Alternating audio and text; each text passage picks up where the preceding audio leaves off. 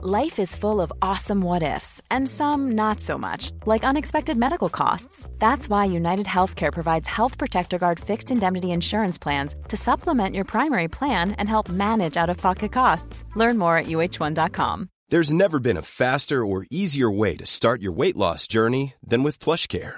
PlushCare accepts most insurance plans and gives you online access to board-certified physicians who can prescribe FDA-approved weight loss medications like Wigovi and Zepbound for those who qualify. Take charge of your health and speak with a board-certified physician about a weight loss plan that's right for you. Get started today at plushcare.com slash weight loss. That's plushcare.com slash weight loss. plushcare.com slash weight loss. Salute e salve e benvenuti alla Storia d'Italia, episodio 146, l'archeologia longobarda con Lorena Cannizzaro. Prima di iniziare un paio di annunci, vorrei ricordarvi che Il miglior nemico di Roma è uscito su Audible, scritto Audible, Audible è la principale piattaforma di audiolibri al mondo, disponibile su Amazon e anche separatamente. Il servizio è su base mensile, ma se lo sottoscriverete avrete 30 giorni per disdirlo. Questo qualora non voleste ascoltare altri libri oltre al mio. Wink wink.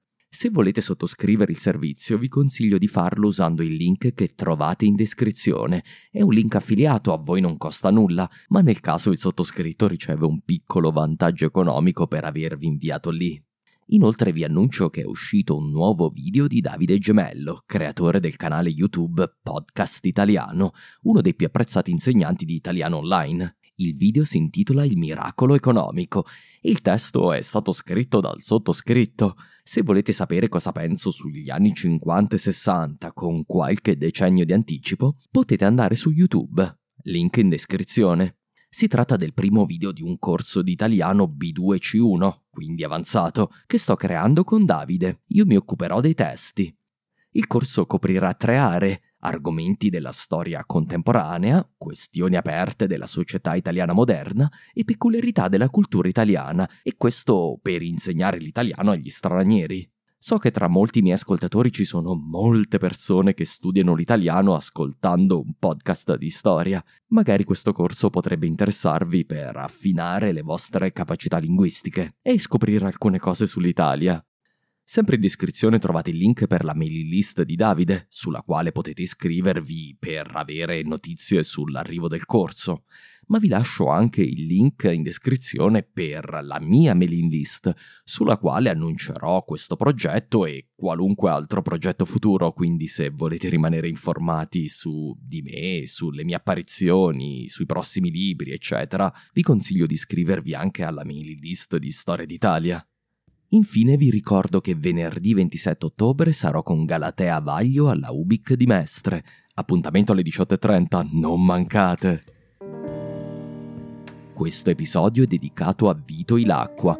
Vito, ormai penso che la gran parte delle persone che seguono il podcast sappia quanto mi stia a cuore la cura dell'ambiente e la lotta al cambiamento climatico. Il tuo lavoro in una delle più importanti agenzie al mondo in questo campo è a mio avviso preziosissimo e fondamentale. Spero davvero che chi scriverà la storia della nostra epoca tra qualche secolo scriva che la nostra generazione ha guardato negli occhi la sfida che aveva di fronte scegliendo di agire. Insomma, spero che questa sia l'epoca di Diocleziano e non quella di un ricimero, ma lo sapremo solo vivendo.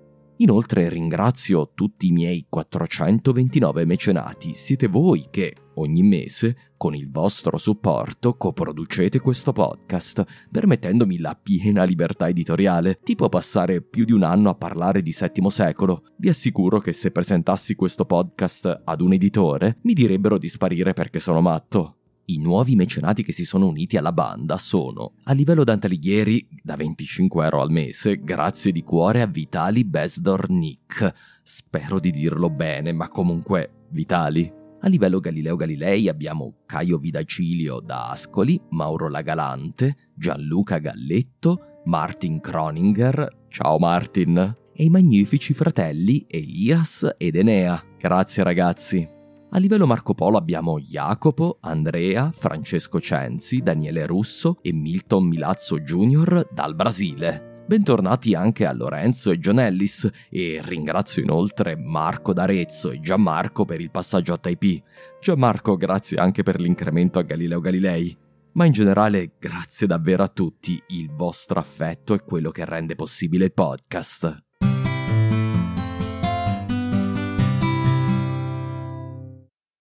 Come sapete ogni tanto mi piace fermarmi per assaporare la storia da nuovi punti di vista. Finita la storia di Costante II e Grimoaldo, ho pensato che fosse la buona occasione per parlare più in generale dell'archeologia altomedievale, che è poi una delle principali fonti di questo podcast. Nel farlo sono ricorso a Lorena Cannizzaro, creatrice di Archeo Travelers, uno dei principali canali di divulgazione archeologica in Italia, seguitissimo anche all'estero. Lorena, come vedrete, è specializzata proprio in archeologia longobarda, in particolare nella rappresentazione 3D dei ritrovamenti archeologici. Sul suo sito Arco Travelers ha anche documentato le ultime scoperte sui Longobardi, come quelle delle loro tombe nella fase prepannonica della loro storia, quando ancora vivevano nella moderna Repubblica Ceca, ma ce ne parlerà anche nell'intervista. Con Lorena parleremo infatti della cultura longobarda, del conio delle loro monete, della rappresentazione del potere, di quello che abbiamo appreso della loro evoluzione sul territorio italiano, delle misteriose crocette d'oro e in generale della religiosità longobarda. Si tratta di un approfondimento prezioso che va ad aggiungere ulteriori dettagli a quello che abbiamo già visto con Gabriele Zorzi di La Fara. Nel farlo ci aggiorniamo anche sulle ultime scoperte. Buon ascolto!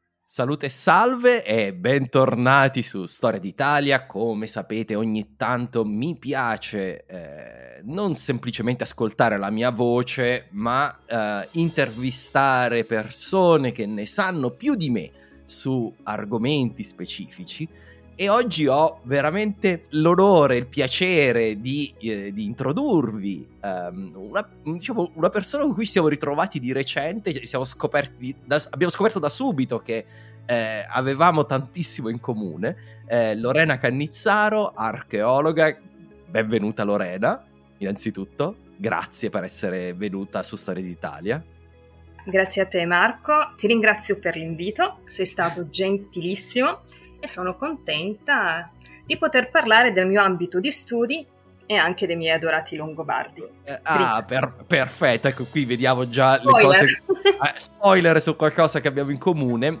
Allora, Lorena non, eh, diciamo, non solo archeologa, non solo archeologa, diciamo, medievista, quindi sul, del Medioevo, quindi l- l'argomento che stiamo coprendo nel podcast, ma anche una grande divulgatrice perché eh, ha eh, fondato Arco Travelers. Quando l'hai fondato, Lorena? Nel 2019. 2019, quindi siamo quasi alla stessa età, seguitissimo sia all'estero che in Italia, uno dei principali eh, canali di divulgazione eh, archeologica che ci, ci sono in Italia. So che collabori anche con eh, università, sovrintendenze, eh, musei.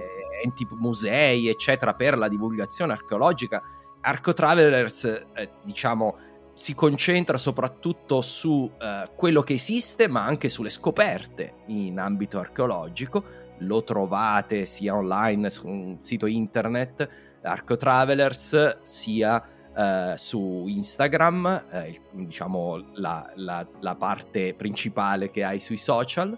Poi magari vediamo se hai anche qualche novità in arrivo. E fin qui, eh, ovviamente, Arco Travelers, come è normale in Italia, la maggioranza dei post è inevitabile che siano sulla, eh, sull'epoca classica. Però ci, casualmente ci siamo ritrovati a, a discutere, ho detto ma io veramente ho la, la, mia passione è il medioevo, l'alto medioevo in particolare perché quella è la mia specializzazione, ho detto vabbè a questo punto dobbiamo fare una puntata assieme, anche perché io ovviamente mi sforzo di riportare tutto quello che trovo in termini di ricerca archeologica, eh, però inevitabilmente la narrazione del podcast è concentrata più sugli eventi che sulle scoperte, sulle indagini archeologiche. Quindi oggi, diciamo, lo scopo di questa puntata è di capire come è evoluto, ed è evoluto tanto, da quello che so, negli ultimi decenni la, la ricerca archeologica sul Medioevo, su Alto Medioevo in Italia. È un, un argomento, trovo, molto molto interessante. Grazie ancora eh, per essere passata qui. Prima di, di, iniziare, come ti è venuta la passione per l'archeologia e l'archeologia medievale in particolare? Perché può sembrare uno scontato in un paese così coperto di, di resti invece dell'epoca classica. Io, a parte il fatto che sono un'archeologa un po' particolare, infatti io la mia disciplina è quella dell'archeologia, dell'archeologia informatica, in quanto io all'inizio mi volevo occupare delle ipotesi ricostruttive tridimensionali, che poi, se adesso ci penso a distanza di, pe- di tempo, non erano altro che una nuova forma di comunicazione del dato archeologico. Certo per cui all'inizio volevo intraprendere questo, questo ramo e non sapevo bene di preciso se una sua applicazione l'avrei trovata più in ambito architettonico che archeologico. Uh-huh. Quando ho saputo che c'erano anche le possibilità di poterlo applicare in archeologia, mi sono iscritta appunto alla facoltà di Scienze dei Beni Culturali e da lì ho avuto diciamo anche le mie prime esperienze di scavo, di studio, il mio primo approccio con le discipline archeologiche. Naturalmente quando tu iscrivi, ti iscrivi a una determinata facoltà di indirizzo poi archeologico, ti ritrovi a dover fare esami, frequentare corsi su tutte le discipline archeologiche. Certo. E io comunque sia, ti dicevo, parlando, volendo approfondire il discorso delle ipotesi ricostruttive dell'archeologia virtuale, ero comunque sia abbastanza trasversale, perché potevo tranquillamente ricostruire una sepoltura, uh, non so, di periodo di etrusco, di periodo etrusco, quanto ad esempio una uh, a camera lignea età longobarda, per intenderci. E, e questo è, immagino, questo ti ha proprio eh, aperto anche in modo mentale no? Al, all'applicazione della tecnologia in ambito archeologico in generale, insomma, sì. perché come hai detto tu, è una, è all'inizio nasce semplicemente come un altro modo di documentare lo scavo in un certo sì, senso. E di comunicarlo. No? Per... Hai presente un tempo l'archeologo per comunicare ciò che rinveniva durante gli scavi, sì, si basava sugli acquarelli. Sì, la prima, la prima, versione è quella, il disegno, l'acquerello, per... esatto. Che poi è arrivato, vabbè, è presente con il disegno archeologico e tutto quanto, più scientifico, più tecnico. Esatto. Diciamo che l'aspetto della realtà uh, dell'archeologia virtuale, delle ipotesi ricostruttive 3D, si mettono quasi a metà, perché in realtà si tratta di ricostruzioni molto tecniche, che veramente si va al, al millimetro. Io ti dico per di più, sono anche un'archeologa rilevatrice, sono colei che si occupa dei rilievi archeologici e certo. che allo stesso quelli che tu ritrovi anche all'interno delle pubblicazioni scientifiche, in cui tu vedi le piante degli scavi, ciò che è stato rinvenuto. E compito anche dell'archeologo rilevatore è interpretare, far comprendere ciò che è stato rinvenuto all'interno di uno scavo, questo attraverso il disegno, bidimension- in quel caso bidimensionale. Con le ipotesi ricostruttive 3D tu arrivi a rappresentare quello che è bidimensionale in 3D. In tre dimensioni, che poi io... è una, è una cosa fondamentale, scusami, è una cosa fondamentale perché l'archeologia è, è, come un esperimento scientifico che può essere fatto una volta sola, no? Quindi se non è documentato bene è, è, è un problema. Cioè, più è documentato nei dettagli, più magari nel futuro qualcuno troverà delle cose che eh, all'indagine originale non sono state scoperte. Per esempio. E ti dico una cosa in più, occupandomi anche di rilievo 3D, tramite anche fotogrammetria, comunque sia quando c'è anche l'apporto di ulteriori strumentazioni anche più sofisticate come il laser scanner, tu hai la possibilità di indagare lo scavo anche virtualmente, salvata- salvando strato per strato gli strati che vengono eliminati durante i vari interventi, le varie indagini di scavo sul sito archeologico. Quindi è come se tu ricostruissi virtualmente l'attività di scavo l'attività di scavo quindi, me- mentre è in corso no? insomma ogni singolo livello perché si conserva esatto si conserva per sempre perché oggi quella è la parte principale in un certo senso. Allora questo è, è veramente affascinante ma perché il medioevo? Allora, già il mio primo approccio è stato con una delle professoresse, la compianta professoressa Negro Ponzi, Maria Maddalena Negro Ponzi, dell'Università degli Studi di Torino, la quale è stata casualmente, perché il caso voluto fosse la mia prima tutor quando mi sono avvicinata all'ambito archeologico. Ma lei in maniera anche molto carina mi aveva detto, sapendo anche di che cosa mi volevo occupare, e proprio mi ha spinta comunque a vedere le varie archeologie, per mhm. vedere quali di queste mi avrebbe più presa. Destino ha voluto che, mi sembra nel 2003-2004, ho assistito a una sua lezione incentrata sulle popolazioni del periodo dell'età delle migrazioni. Ah, è, è lì. Me lo ricorderò sempre, era una, un'aula buia, eravamo nella nostra aula magna del, dell'Università di Torino, un'aula buia, proprio presente, proprio tutto quanto in legno. Ben e lei andava con delle diapositive, per cui era tutto buio in modo tale che si potessero vedere anche bene proiettate sul monitor alle sue spalle. E tra una diapositiva e l'altra mi vedo comparire dei manufatti che mi hanno veramente lasciata basita, che mi ricordano il tesoro di Pietro Sele, un tesoro rumeno di ambito goto veramente eccezionale, e poi c'è stata, oh mio Dio, la sepoltura, gli elementi di corredo della sepoltura di Childerico. E ti dico, da lì quello ha segnato il mio destino. Anche perché... Grande re dei Franchi trovato qui in Belgio a, a Tournai, uh, sì. a Tournai e tra l'altro buona parte, ahimè, de, di tutto quello che fu ritrovato è andato distrutto dura- non, durante una delle rivoluzioni francesi, mi ricordo. Sì, perché... E in parte rubato durante un'esposizione universale, cioè ne è capitato di ogni Marco purtroppo su quel tesoro. Po- povero tesoro di Schilder, che nonostante questo è, è, rimasto un bellissimo anello, se non mi ricordo male, due...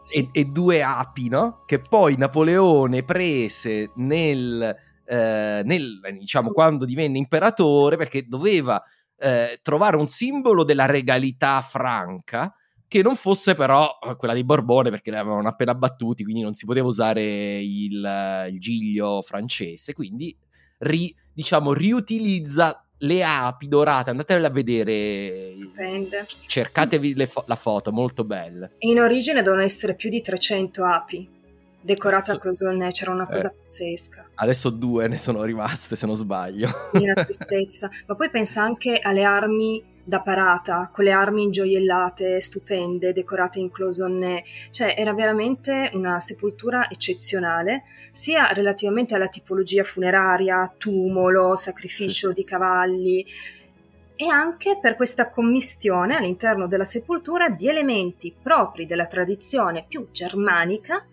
ma che allo stesso tempo, diciamo che eh, schizza, mm, come si dice, schiacciava l'occhio sì, sì, sì, sì. faceva l'occhiolino ai romani. romana, infatti perché... l'anello sigillare. Eh, diciamo di che, del periodo, perché magari io l'ho nominato all'inizio del podcast, magari eh, non penso tutti se lo ricordino. Eh... Siamo comunque nel quinto, cioè lui è stato. Ecco, sì, sì, sì. Siamo... il figlio poi viene ricordato per essere peraltro tra i primi a convertirsi al cattolicesimo. Esatto. È questo che va a segnare la differenziazione del regno franco rispetto rispetto ai Goti o ai Longobardi che invece passano prima per l'arianesimo. E eh, Cilderico Cil- o Childerico era il eh, padre di eh, Clovis Clodoveo, il vero, diciamo, fondatore del grande regno dei Franchi come superpotenza. Quindi stiamo parlando proprio eh, del, del V secolo. Tra l'altro tomba ritrovata, se ricordo male, nel Settecento, sì. quando era ancora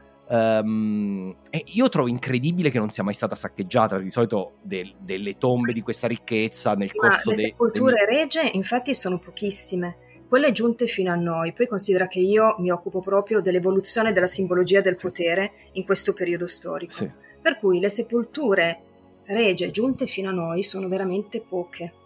Sì, certo. Il caso di Childerico è eccezionale, ma se consideri che in ambito italiano noi non abbiamo nessuna. Non ce n'è neanche una. Un altro sì. periodo storico, cioè siamo comunque sia centinaia sì. di anni dopo, però noi non abbiamo sepolture regie longobarde. Abbiamo degli accenni nelle fonti, ma materialmente No, eh, non le abbiamo non... trovate. E lì, lì, avevano trovato addirittura il capostipite della dinastia dei Merovingi, cioè quindi siamo proprio al non plus ultra. La sfiga è stata che l'hanno trovato troppo presto, perché se l'avessero eh. trovato un secolo dopo avremmo tutto. Purtroppo l'hanno trovato nel Settecento, mi ricordo che siccome allora il Belgio era um, Belgio diciamo austriaco era, si chiamavano insomma i Paesi Bassi austriaci il, l'imperatore d'Austria che era alleato del re di Francia eh, eh, è il periodo di Maria Antonietta per intenderci di quando la Francia e l'Austria che erano sempre state nemiche eh, si riavvicinano per una breve fase e gli donò questo perché era il simbolo della regalità dei franchi. Vabbè,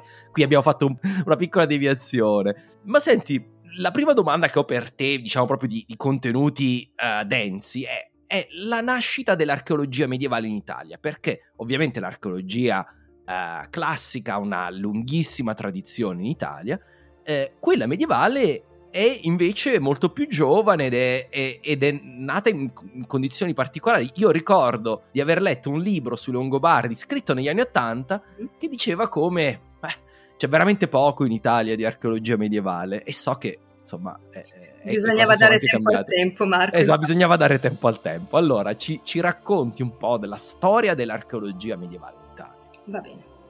Partiamo quindi dalle origini.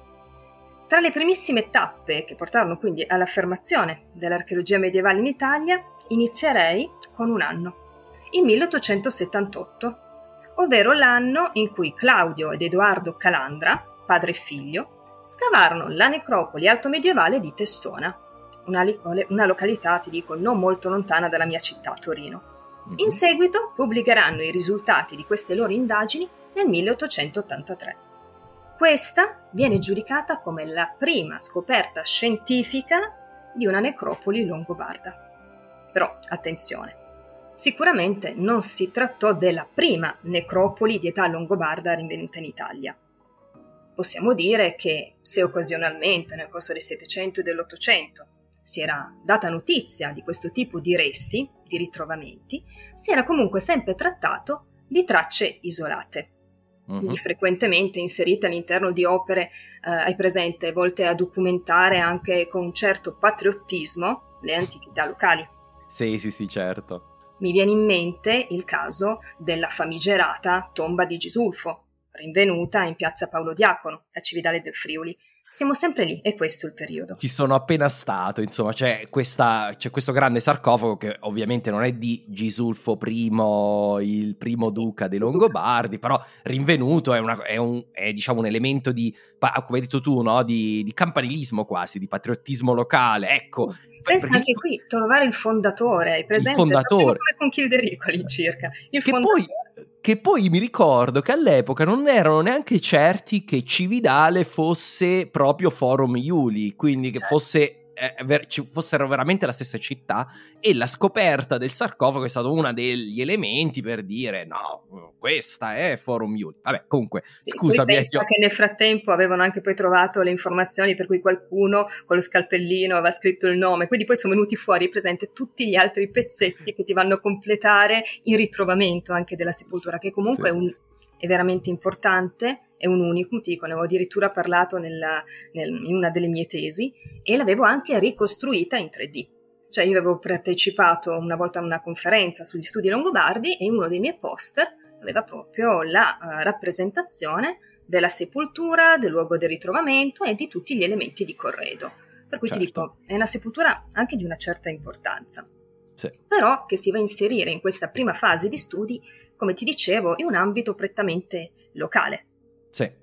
Per cui fammi dire che queste scoperte documentate tra la fine dell'Ottocento e l'inizio del Novecento come antichità locali, però, secondo me, a mio parere, rimangono, divent- sono proprio da identificarsi come le primissime origini dell'archeologia medievale in Italia. Uh-huh. In quel periodo, infatti, sul territorio italiano si avevano degli studiosi che si erano posti appunto l'obiettivo di ricostruire le storie locali dalle origini fino alla loro epoca. Sì, sì, storici locali che appunto hanno bisogno di tutti questi elementi per ricostruire la storia della città. E infatti erano studi di ampio respiro cronologico e che ovviamente riguardavano anche i secoli medievali. Sì. Allo stesso tempo è in quel periodo che l'archeologia stava iniziando a diventare una professione. Anche se in buona parte restava ancora un hobby, passami il termine, per coloro che appartenevano per lo più alle classi borghesi e aristocratiche, in breve per coloro che potevano dedicare tempo e denaro per questa tipologia di ricerche. Sì, certo. E si trattava quindi di appassionati, dilettanti, interessati al Medioevo, però quanto anche a tutti gli altri periodi storici. Sì, sì, sì, una, una grande insalata russa, insomma, quindi nessuno, nessuno era specializzato in, quel, in, quell'ambito. Quando si è sviluppata invece una vera e propria specializzazione? Proprio quando, però c'è una parte interessante ed è proprio da quello che cominciano a essere indagati i primi resti medievali, magari indagati accidentalmente, però iniziano a essere presi in considerazione in considerazione e vengono presi in considerazione da quelli che sono cosiddetti, i cosiddetti medievisti per caso, che erano, attenzione, archeologi, di ben altro livello rispetto agli altri che erano più appassionati e che erano archeologi in genere impegnati in ricerche su altri periodi storici che durante i loro scavi si imbattevano nelle stratificazioni medievali, proprio a causa della loro posizione più alta sopra, sopra i più antichi. Esatto. Rientrano tra questi studiosi, alquanto illustri, soprattutto i preistorici, come ad esempio, ti dico dei nomi, tra cui Luigi Pigorini, che nel corso delle sue attività di ricerca documentò gli insediamenti medievali e con una tale attenzione che ancora oggi i suoi dati vengono utilizzati. Per cui mm-hmm. vedi, sta iniziando a smuoversi qualcosa. Inoltre, forse ti avevo già accennato, questa sorta di legame che unisce gli archeologi medievisti con sì. quelli pre-protostorici io trovo interessante vedere già que- come agli albori ci sia stato un legame no, tra questi eh sì, due. perché diciamo gli strumenti che servono per indagare la preistoria in un certo senso si sposano bene anche gli strumenti mentali anche per indagare l'alto medioevo infatti poi accanto a questi medievisti per caso che comunque indagarono e documentarono le evidenze medievali con estrema cura e attenzione si avevano ancora degli archeologi che finirono per svolgere indagini sistematiche proprio sulle testimonianze medievali. Tra questi non posso non ricordare Paolo Orsi e Giacomo Boni. Siamo sempre, per intenderci, verso la seconda metà dell'Ottocento e il primo trentennio del Novecento, e qui uh-huh. sta lentamente avvenendo una svolta. E, e, allora si trovarono molte, ricordo, molte necropoli longobarde di Cividale risalgono a questo periodo, insomma. E, ma in particolare parli giustamente di necropoli, ma personaggi come l'Orsi hanno incominciato già a dare un determinato significato ai contesti, non soltanto funerari. Ti dico, come personaggio entrambi, sia l'Orsi che Boni, sono di origini venete e i loro studi, il loro lavoro si andranno a svolgere soprattutto nel sud, dove lavorano, uh-huh. è presente per soprintendenze. E i loro scritti, a parte che sono veramente approfonditi e sono ancora oggi fonte di grandi informazioni. Però ti dico, ad esempio, l'Orsi arrivò a documentare chiese, monumenti, villaggi, varie tipologie uh-huh. di reperti, per cui non soltanto le necropoli. Perfetto. E ti dico, una, sai che mi sono occupata di simbologia di, del potere, però ci permette poi di avere ulteriori collegamenti. Ti dico una cosa interessante dell'Orsi è che nel 1887 pubblica un articolo sulle crocette in lamina d'oro longobarda, di quelle conservate al Museo di Bologna. Uh-huh. E leggendo il suo articolo, ti dico, mi ha particolarmente colpito da un lato l'accuratezza, non scontata per l'epoca con cui ha trattato questa tipologia di reperti, ma anche La sua osservazione, presente ti dico nelle prime pagine del suo articolo, in cui esprimeva la necessità che anche in Italia trovasse spazio l'archeologia medievale, disciplina che in realtà era già presente oltralpe. Esatto, Ma non perché... solo, all'interno di questo testo evidenziava anche la necessità di documentare le evidenze archeologiche di quel periodo, ma non solo le tombe, tombe, iscrizioni, varie tipologie di manufatti. Stava già dando una sorta di input. Uh-huh.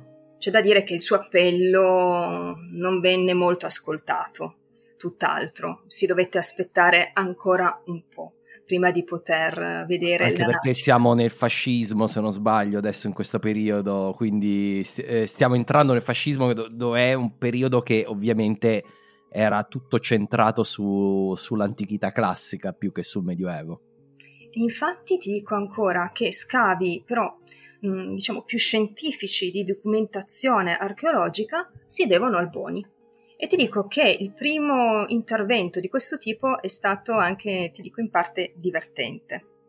Tu considera che mh, mm, siamo a Venezia e, eh, ed è significativo, ti dico, questo aneddoto sotto l'aspetto archeologico perché eh, c'era una discussione in atto relativa al campanile.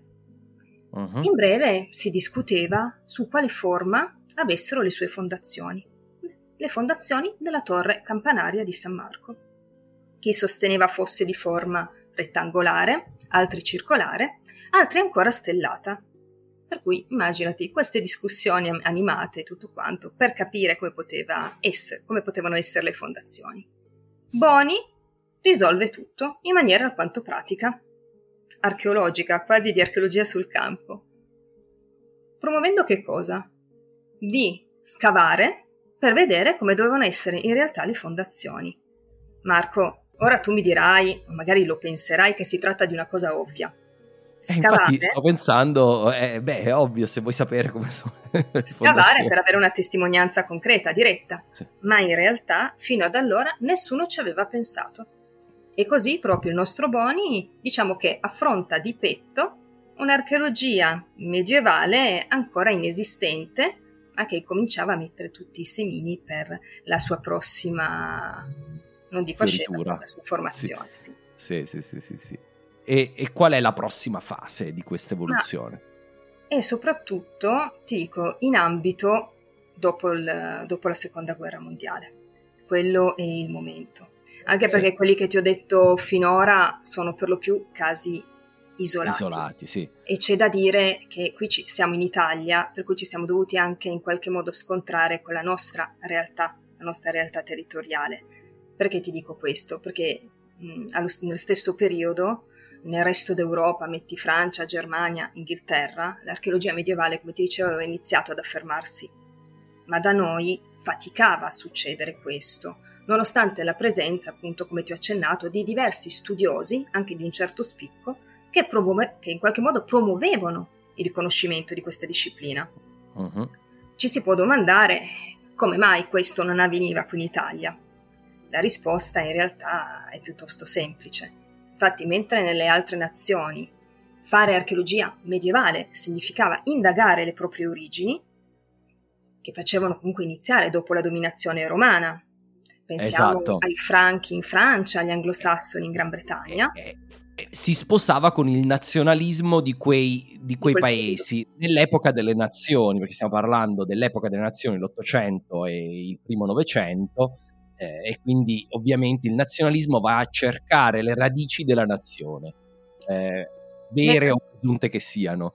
E quindi eh, l'archeologia medievale, tu trovi un, una tomba anglosassone in Inghilterra, come è accaduto insomma notoriamente, eh, ed è importante. In Italia invece il nostro legame è, eh, nazionalistico era legato a Roma, quindi n- n- non si sposava. No? Il Medioevo è il classico periodo oscuro, visto in maniera negativa, durante la quale, cosa pensiamo? Come al solito l'Italia era stata assoggettata invasa da questi popoli stranieri. E giustamente invece l'età romana era vista come il vero momento fondativo no, della nazione per cui l'attenzione veniva convogliata quasi unicamente in quella direzione. certo. senza dare spazio ad altre archeologie di età storica. Che si, presenta, che si pensava appunto non, dove, non dessero informazioni sulle origini degli italiani. Però, come dicevi giustamente, in questo periodo c'è anche il ritrovamento di grandi, vaste necropoli barbariche, tra cui quella di Nocera Umbra e Casteltrosino, che dimostrano anche quanto fosse radicata una determinata presenza sul nostro territorio, che diciamo non si poteva neanche più tanto nascondere sotto sì. la copertina, e loro c'erano.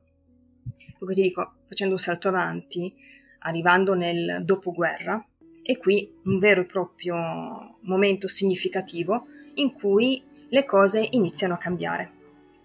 Un certo impulso alla nascita della disciplina viene data da Giampiero Bognetti. Eh sì, il Bognetti citato in qualunque, in qualunque libro sui Longobardi, che poi lui n- nasce come giurista, vero? Storico eh. del diritto, infatti, e proprio si, trovandosi di fronte a determinati elementi che sapeva di non poter in qualche modo risolvere soltanto con le fonti scritte, ha iniziato a promuovere degli scavi archeologici, proprio uh-huh. per cercare delle risposte alle domande che lui mm, non trovava conferma, non trovava risposta nelle fonti.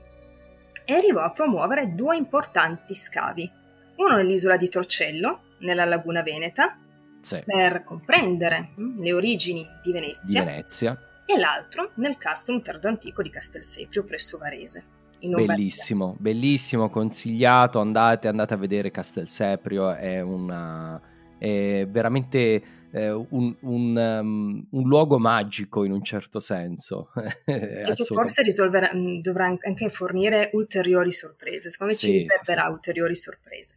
Sì, qui si ha un primo avvicinamento anche a delle forme di insediamento longobarde, comunque un altro approccio allo studio longobardi Attenzione però, il Bognetti si affida per queste indagini a un'equipe polacca. Questo è in realtà un periodo di un certo fermento, grazie al quale cominciano a essere poste le basi dell'archeologia medievale in Italia e che vede diversi equip di archeologi, anche stranieri, compiere diverse indagini sulla nostra penisola. Abbiamo uh-huh. infatti le indagini della British School di Roma, nel Lazio settentrionale, i francesi scavano castelli in Sicilia gli svedesi si concentrano nel Lazio e poi abbiamo i tedeschi che si occupano di resti germanici sul nostro territorio, principalmente quelli di ambito goto-longobardo, attraverso scavi di fortificazioni, pensa al castrum di Imbellino in Friuli, ma anche sì. di necropoli oppure tramite lo studio dei vari manufatti presenti nei musei, settore in cui eccelle Otto von Essen. Mm-hmm. E qui finalmente posso dire che il Medioevo è divenuto un soggetto di studio legittimo e perseguito anche in modo sistematico. Non solo, è in questo periodo che si vanno a costituire vari gruppi di lavoro italiani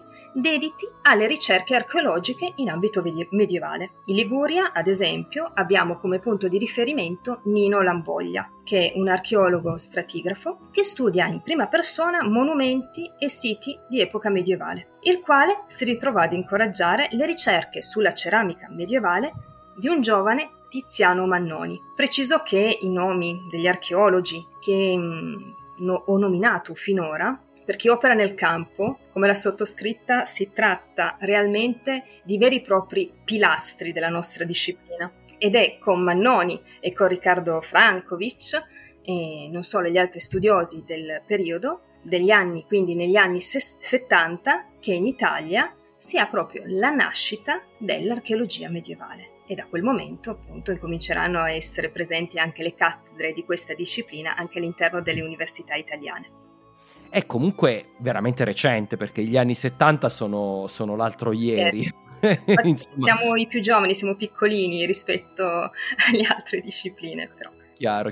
La preistorica credo sia molto più antica da questo punto di vista come certamente, disciplina. Certamente, mentre per quanto riguarda l'archeologia classica, all'inizio nasce più come storia dell'arte, per intenderci. Sì, sì, per sì. Cui sì, ognuno di noi ha una sua anima. Esatto.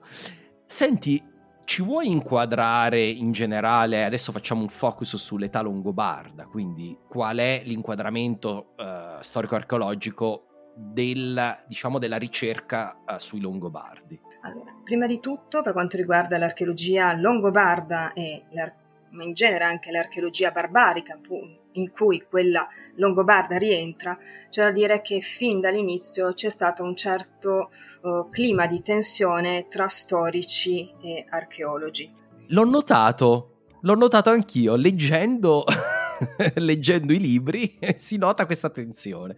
Come e mai? e che arriva fino ad oggi del resto. Sì. Proprio perché possiamo dire che lo studio delle popolo- popolazioni barbariche dell'età delle migrazioni eh, tocca delle tematiche che appunto sono state oggetto di un forte dibattito scientifico che arriva appunto fino ad oggi. Infatti la storiografia europea si è occupata dell'origine della formazione, no? l'etnogenesi di questi popoli, queste Certo. gentes, della loro mobilità, ma anche della loro portata, ma anche dei loro tratti culturali caratteristici.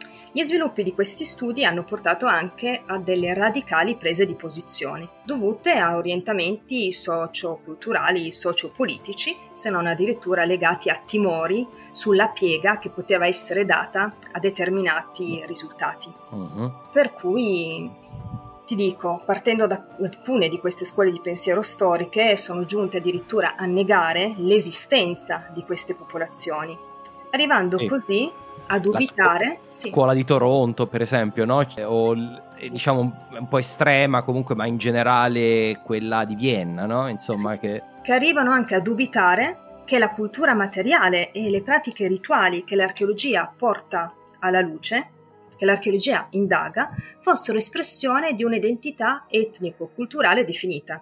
Anzi, secondo queste correnti di pensiero, il loro ritrovamento sarebbe inutile nell'identificazione e quindi anche nella conoscenza di questi gruppi di individui. In breve, la loro teoria va a minare uno dei capisaldi della ricerca archeologica, che è lo studio della cultura materiale. Esatto. dico, tra le varie proposte c'è anche il fatto che eh, c'è il principio per cui questi gruppi di migranti avessero subito forme di disgregazione, quando ad esempio alcuni gruppi migravano mentre altri rimanevano nelle terre natie, ma anche di aggregazione, quando inglobavano nei loro gruppi frazioni di altri popoli, Sì. magari anche per ehm, conquiste, o comunque sia altri che decidevano di entrare all'interno di un, di, Di un gruppo, di un popolo, probabilmente anche per arricchimento personale, solitamente attraverso la, la pratica delle armi.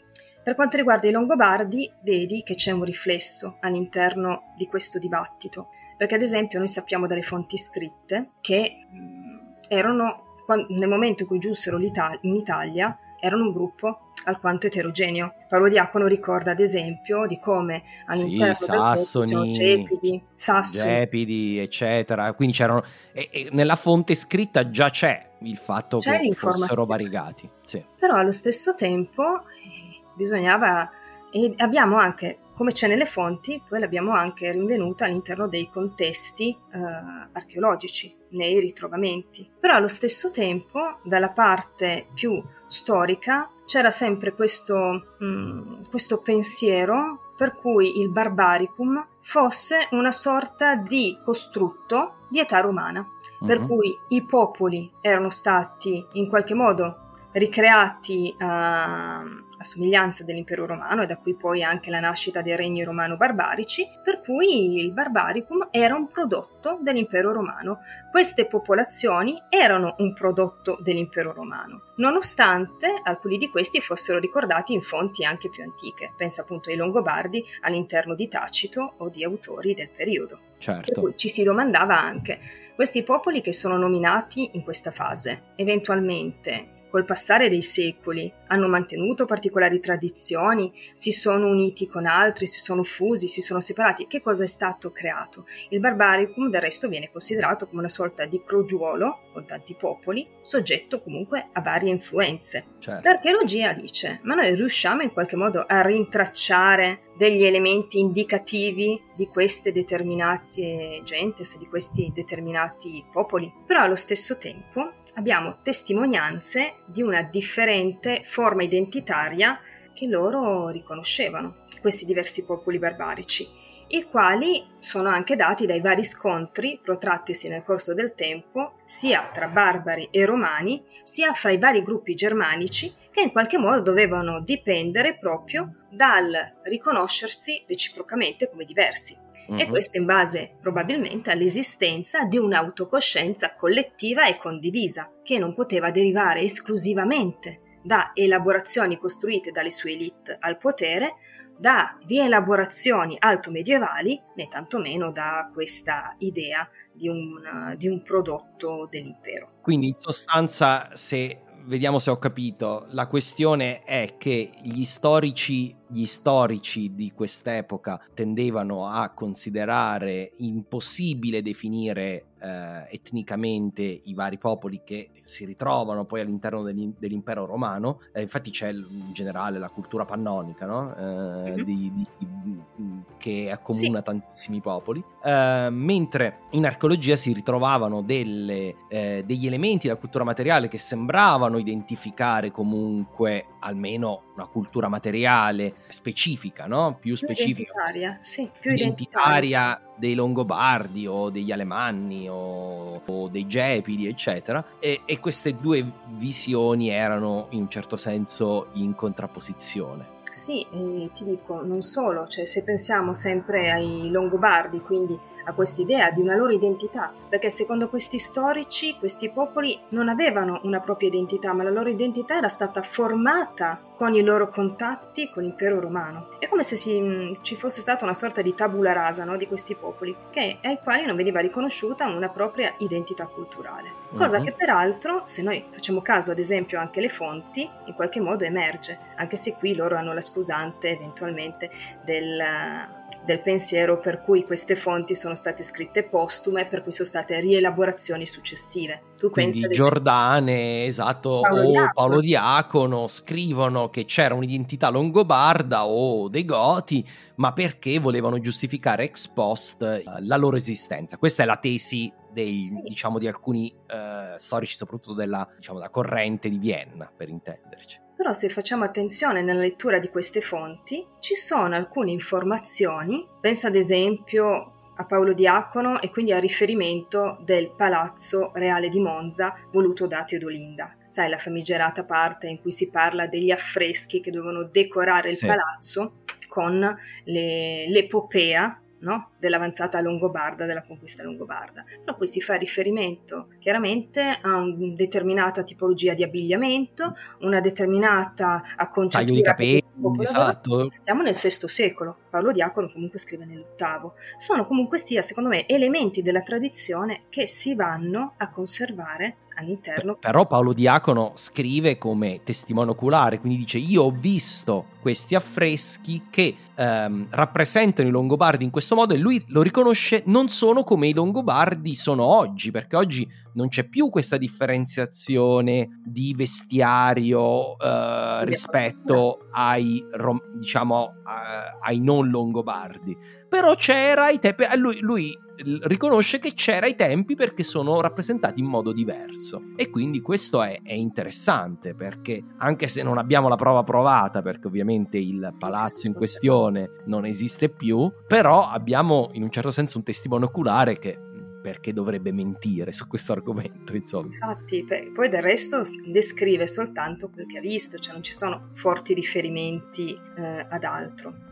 Però ti dico, sempre rimanendo nel rapporto storici e archeologi, un altro dei, mh, mm, delle teorie che sono mh, mm, emerse negli ultimi tempi c'è anche quello secondo cui la fine dell'impero romano in Occidente non sia mai esistita, non sia mai avvenuta, bensì questa avesse solo subito una progressiva e lunga trasformazione che aveva appunto portato alla formazione dei regni romano barbarici e questa teoria appunto prende il via dall'idea secondo cui gli antichi e continui eh, contatti e scambi commerciali che avvenivano no? al di qua e al di là del limes tra barbari e romani avessero quindi portato al, nel corso del tempo, col passare dei secoli, a una lenta e graduale trasformazione e assimilazione in chiave romana di queste gentes. Per cui vedi che in qualche modo c'è sempre questa sorta di, mh, di idea di un intervento esterno, di un intervento romano nella nascita e nell'evoluzione di questi popoli, che per carità ovviamente c'è stata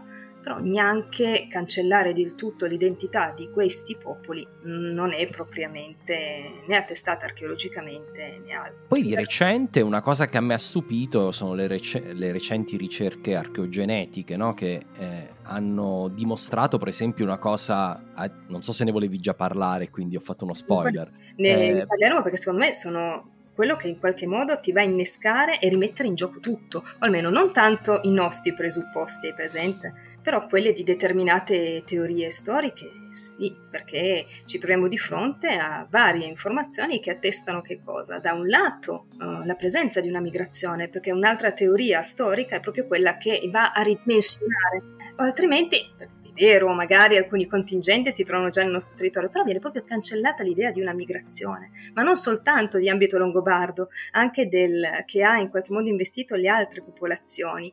Per cui il dato archeologico, sia le analisi scientifiche svolte su questi dati archeologici, eh, dimostrano, danno informazioni molto interessanti, sia sul fatto della presenza longobarda in Pannonia e anche, sai presente, eh, nelle fonti c'è scritto che il popolo longobardo migra e arriva in Italia con i suoi uomini, le sue donne, i bambini, gli anziani, c'è proprio questa migrazione di un popolo. Secondo alcuni studiosi questo non è fattibile, non era reale, di conseguenza che cosa succede? Si iniziano appunto a fare queste indagini sulle necropoli di ambito pannonico, in ambito ungherese. E questi ultimi alla ricerca di che cosa? Di resti longobardi risalenti al 568. Sì. Prima del, del, e la ricerca però scientifica di questi eh, elementi, dei resti ossei rinvenuti in queste necropoli testimonia che in realtà non ci sono, per ora, per carità, per ora elementi longobardi successivi a quella, a quella data. Sembrerebbe che... Mm, sì, qualcosa... ci sono prima e non ci sono dopo. E quelli prima... La seconda generazione. Eh, esatto, e, e, quelli sono solo un paio di generazioni se non mi ricordo male, e poi quelli appunto trovati, so, Solod se non sbaglio si chiama dei cimiteri, Solad, esatto, grazie, e trovati lì hanno trovato che avevano una, un'alta affinità con i resti invece eh, dei Longobardi trovati... di prima generazione rinvenuti qui a Collegno, cioè a nella, Collegno. della prima generazione, sui 24 se non erro inumati della, della prima generazione presente qui in nella necropoli di Collegno, che peraltro è, molto interessante perché sempre in base a questi, uh, questi recenti studi è anche stato valutato una loro affinità con le attuali popolazioni del nord Europa, comunque del centro Europa. È presente anche quando si parla, c'è anche questa idea per cui i Longobardi nascono si formano in Pannonia.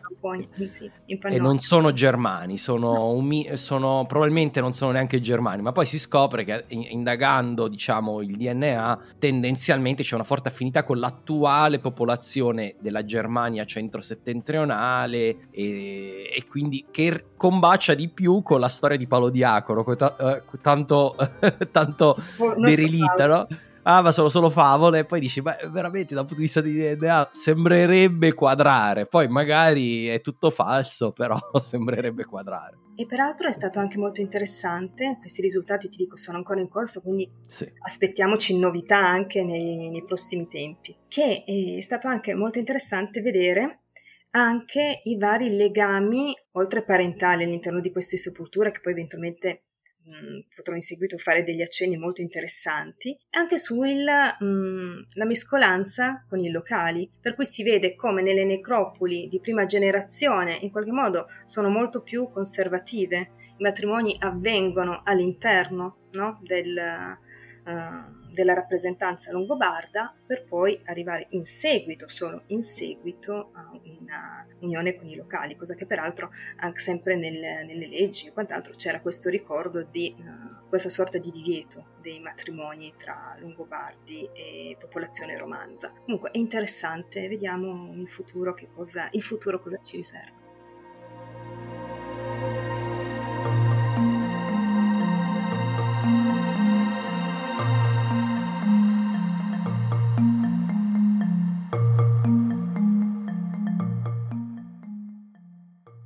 Allora, io ho già coperto a, a, grosso modo, in un certo senso, almeno le sepolture, ma mm-hmm. eh, vuoi parlarci comunque in generale della cultura materiale longobarda, che, come è stata ritrovata, che quali sono le sue caratteristiche principali, sia per le necropoli, sia per invece più di recente so che eh, sia andato ben oltre anche le necropoli, no? Certo.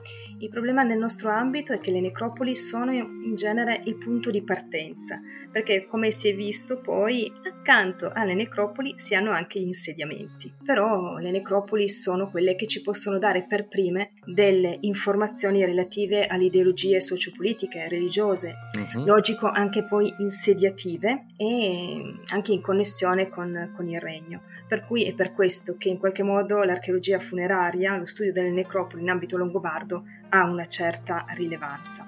Comunque, eh, ritornando anche al discorso sugli elementi identitari, che dir se ne dica, abbiamo dei marker archeologici attribuiti ai Longobardi. Mm-hmm. Questi sono in particolare per quanto riguarda l'abbigliamento mh, mm, e anche gli elementi di corredo, le armi per gli uomini e le fibule invece relativamente all'abbigliamento femminile ma però si, mm, allo stesso tempo si hanno anche particolari tipologie costruttive, quali le capanne seminterrate le Grabenhaus, ma anche elementi associati all'ambito funerario, tra cui abbiamo il sacrificio e la deposizione del cavallo, oltre all'impiego di camere lignee, delle cosiddette case della morte, ma anche abbiamo offerte alimentari o particolari prodotti ceramici. Si tratta mh, mm, di indicatori, come puoi vedere, di diversa natura e che in genere sono compresenti nella medesima località, ma totalmente assenti in altri siti della stessa area. E questi eh,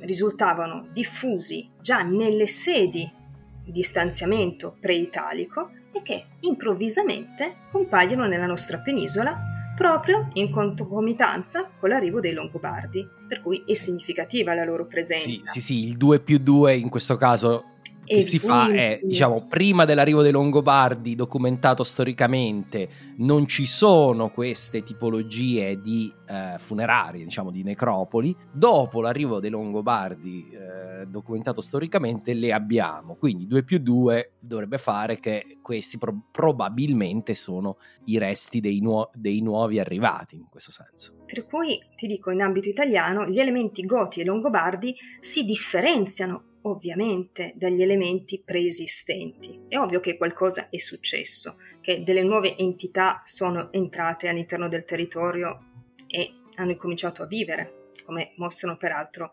il rinvenimento del, degli insediamenti. Per cui l'archeologia barbarica in Italia, in cui rientra appunto quella longobarda, risulta legata alle necropoli, quindi alle città dei morti, e uh, l'evoluzione, la l'attuale evoluzione delle metodologie di indagine e di conseguenza anche dei nuovi ritrovamenti di necropoli hanno permesso di ampliare lo studio anche sulle aree marginali dei sepolcreti e queste indagini appunto ci hanno portato ad individuare i relativi insediamenti e di conseguenza anche ad ampliare le nostre informazioni relative all'edilizia residenziale quanto sulle attività produttive che si dovevano svolgere presso questi insediamenti. E che cosa abbiamo appreso su questi due argomenti di recente, sull'edilizia residenziale e sulle attività produttive? Da un lato la vicinanza alle necropoli perché spesso siamo distanti neanche 100 metri dalla necropoli, quindi vedi questa sorta di unione e vicinanza tra il mondo dei vivi e il mondo dei morti. Allo stesso tempo si avevano ovviamente degli insediamenti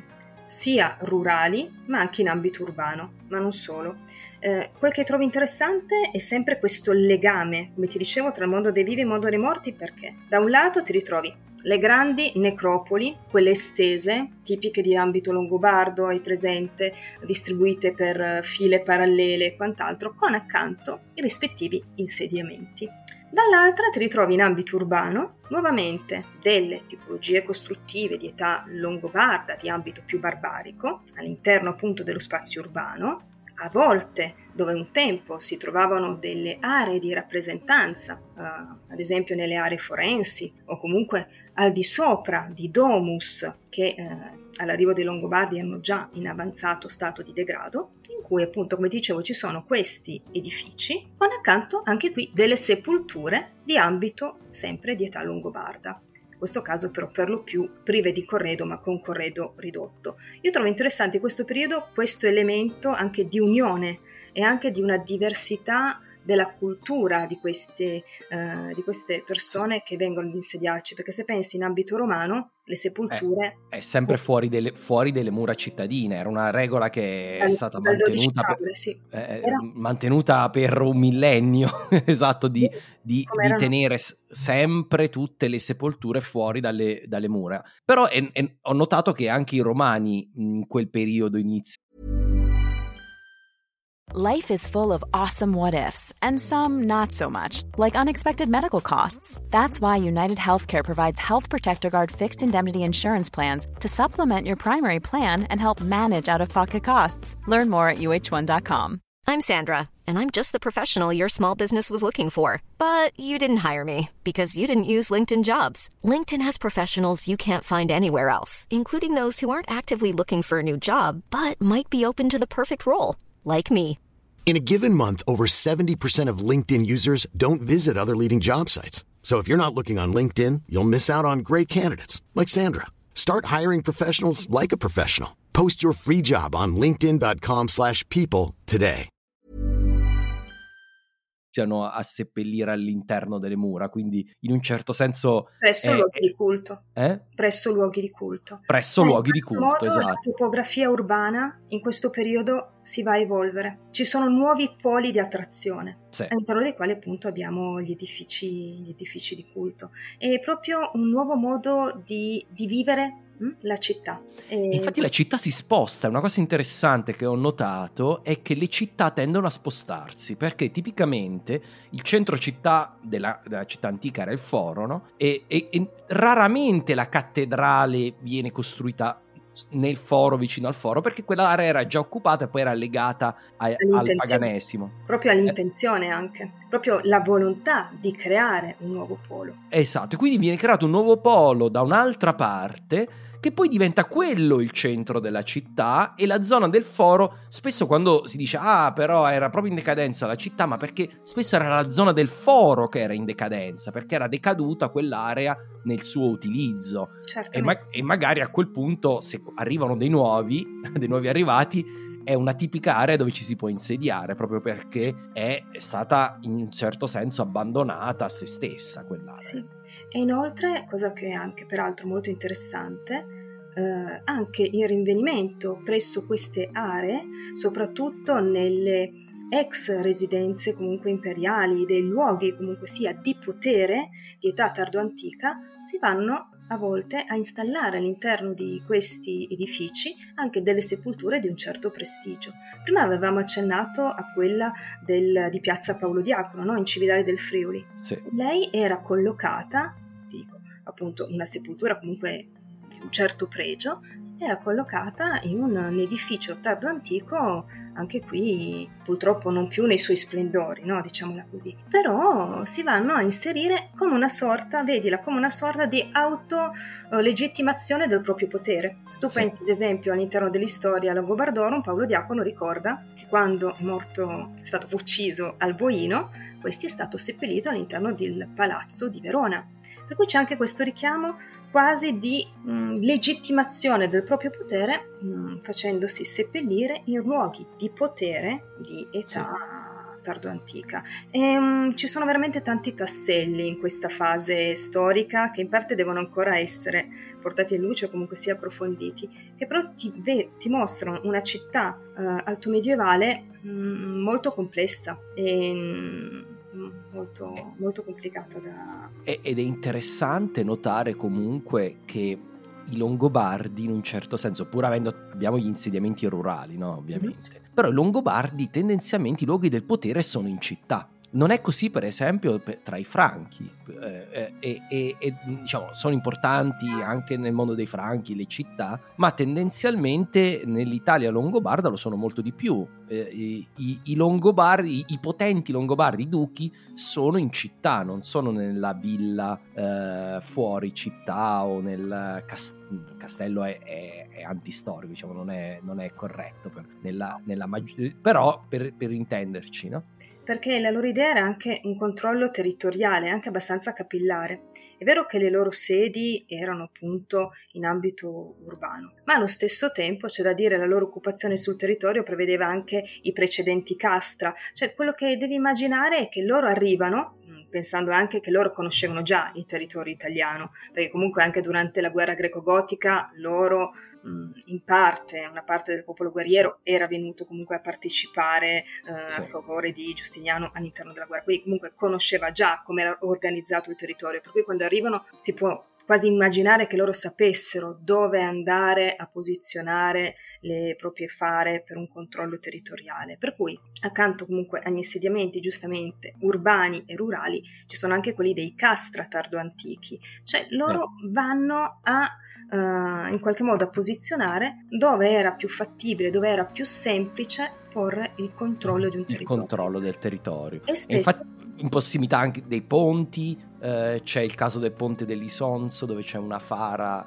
eh, testimoniata vicino al ponte dell'Isonzo, come hai detto tu i castelli, no? quindi Beh, i vie fluviali, via terrestri, pensa soltanto all'ambito Veneto. Eh, sì, esatto, in generale tutti questi castra che hanno origine tardo-antica, quindi impero romano, utilizzata dai Goti e poi riutilizzata dai Longobardi. Quindi c'è una continuità in questo senso. In un certo senso è facile, io me l'immagino proprio così dire. Dove, dove sono gli insediamenti militari principali di questa regione? Sono 1, 2, 3, 4, 5, lì eh, andiamo a presidiare il territorio. Infatti è la stessa cosa che peraltro capita però con gli insediamenti cioè, normali della vita di tutti i giorni, cioè si è visto nel caso di Collegno, Mombello, ci sono diversi siti eh, in cui sono stati individuati insediamenti longobardi quello di Mombello è molto particolare perché riguardava anche la lavorazione. Tu all'interno hai informazioni su quali erano le attività produttive che si svolgevano all'interno di questo insediamento. Tu considera c'era la lavorazione dell'osso,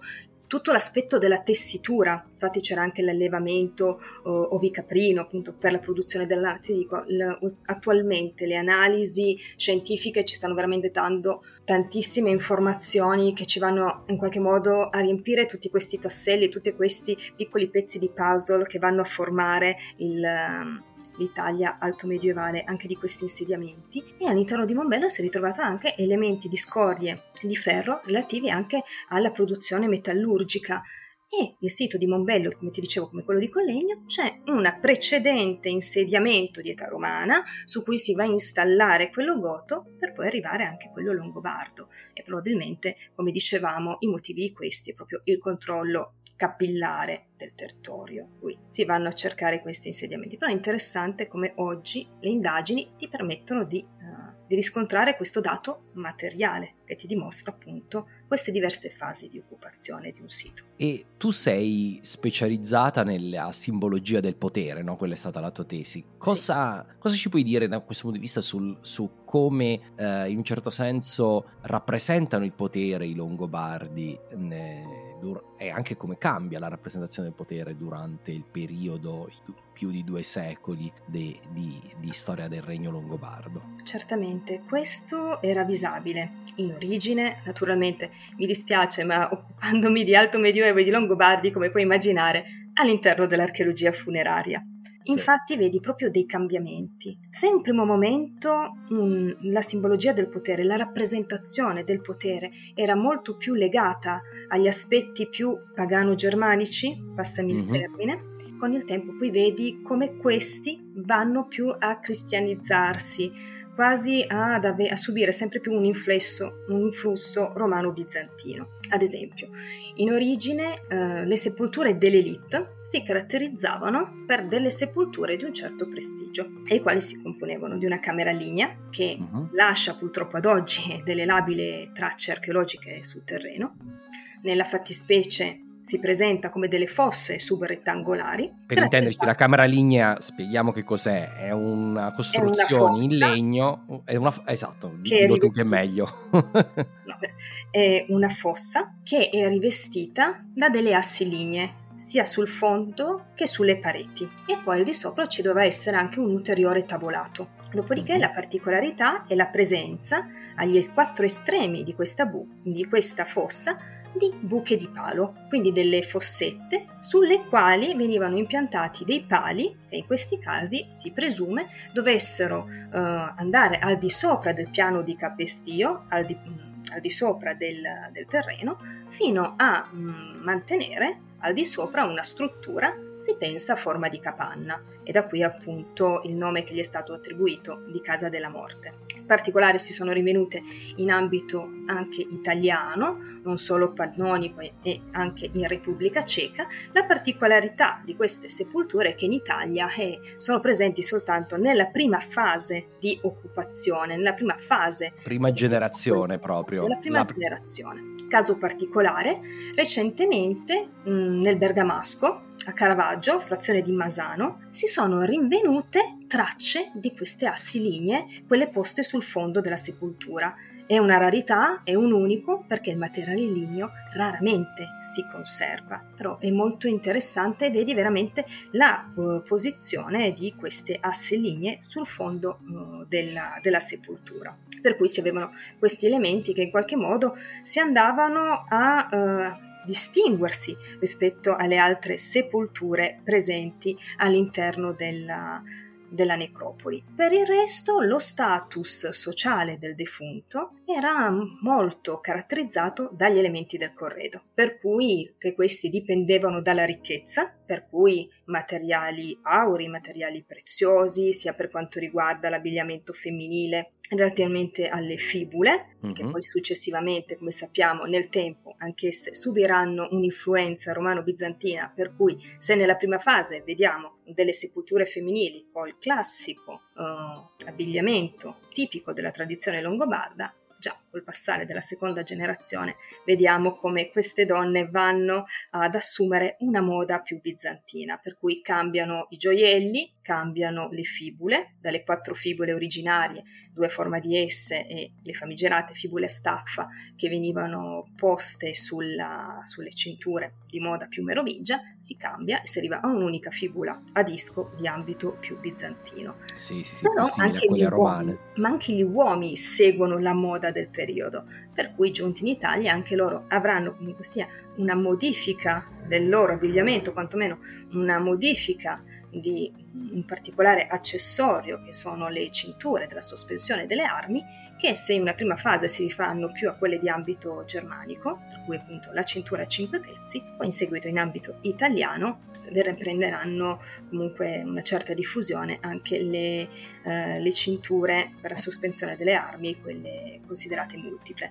Sono particolari perché anche queste, se anche trovi elementi di cinture in ferro, quelle dell'elite, quelle che vanno a indicare un prestigio personale, sono naturalmente di materiali più nobili, tra cui l'oro e ovviamente l'argento e sono prodotti anche fortemente decorati e molto molto significativi anche a livello Clo- simbologico. Cloisonné, insomma, insomma, è be- bello, sì, bellissimo. Gemina, c'è anche a Gemina, c'è, mm, veramente io ti dico, me ne ero occupata, ho dovuto proprio mh, mm, occuparmi dell'analisi preliminare di alcune sepolture di, mh, mm, di, una necropoli di ambito bresciano e per cui io mi, mi, dovevo occupare nello specifico delle sepolture degli armati. E ti dico uh-huh. che vedere da vicino, toccando con mano questi puntalini che caratterizzavano comunque il sistema decorativo di queste cinture e vedi come mh, erano particolarmente curati nella loro decorazione e veramente splendide, ti fa capire anche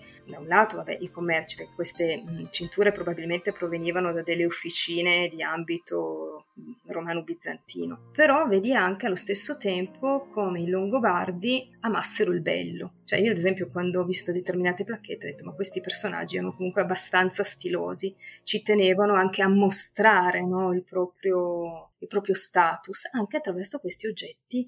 Molto belli, la, la, eh, diciamo che i gioielli sono la, il pezzo forte diciamo del, dell'artigianato longobardo, la ceramica un po' meno, eh, insomma un pochino più sem- semplice rispetto a, al contemporaneo ma è diciamo... limitata diciamo sì, sì. anche più limitata.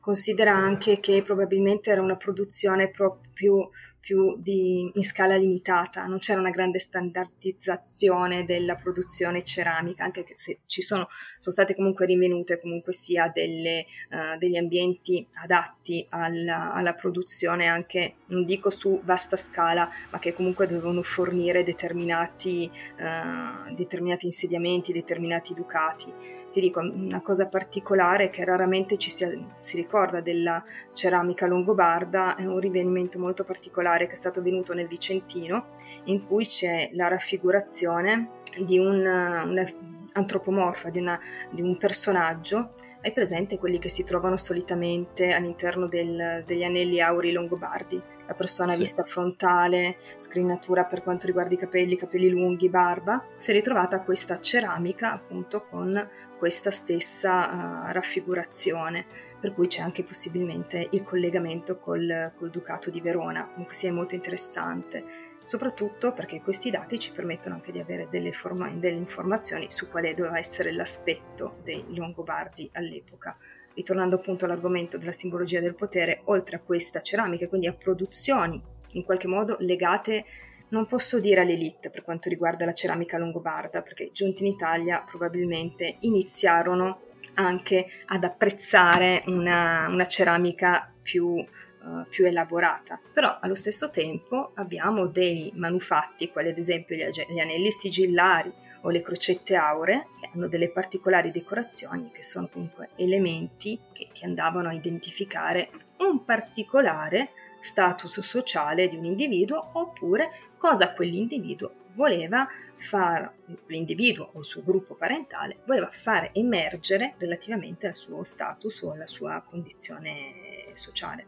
Io trovo molto affascinanti queste, queste crocette auree perché eh, da, un, da un lato sono a mio avviso evidentemente cristiane, no? Come, perché non, non, mi posso immaginare, lo so che è una questione com, diciamo controversa, però no, non riesco a immaginare, però effettivamente la decorazione è, è proprio tipicamente eh, germanico-pagana, insomma, con elementi del disegno che animali, bestiario, eccetera. Eh, vedo che tu non eri convinta sul cristianesimo. Secondo me sono, a parte il fatto, adoro, le crocette auree sono un argomento molto particolare è una tipologia di manufatto che i Longobardi non inserivano nelle proprie sepolture nelle fasi pre-italiche, per cui in Pannonia non si ritrovano, arrivano sì in Italia, diciamo che la loro, mh, mm, la loro realizzazione richiama fortemente l'ambito mediterraneo, romano-bizantino. Come dicevi, giustamente le loro decorazioni, alcune almeno, perché bisogna distinguere, ci sono quelle che hanno una decorazione che si rifà molto più agli stili animalistici, zoomorfi di ambito germanico, poi te ne trovi completamente le altre che, sono, che hanno uh, raffigurazioni più di ambito mediterraneo. Però quello che è molto particolare di queste crocette, che si ritrovano indifferentemente nelle sepolture femminili, maschili, quanto quelle di bambini, quindi non sono mh, associabili a un, a un determinato genere, bensì sono più un indice di status, è il fatto che ad esempio delle crocette con delle decorazioni più di tipo animalistico, pagano germanico, non si ritrovano in sepolture associate alle chiese, in realtà rimane ancora molto il dubbio su come venissero impiegate queste crocette auree. Una delle ipotesi più diffuse è quella che venissero cucite sul sudario, da qui i quattro forellini presenti no? ai limiti, ai margini delle, delle quattro, dei quattro bracci del, delle croci, però in realtà non lo sappiamo, secondo alcuni potevano anche essere utilizzati in vita. Fatto sta che abbiamo trovato alcune crocette che presentano anche i forellini eh, consumati o anche spezzati. E secondo me mh, mm, non siamo ancora arrivati a comprendere bene il... il perché, diciamo, di queste... Erano solo decorazioni, avevano un contenuto religioso.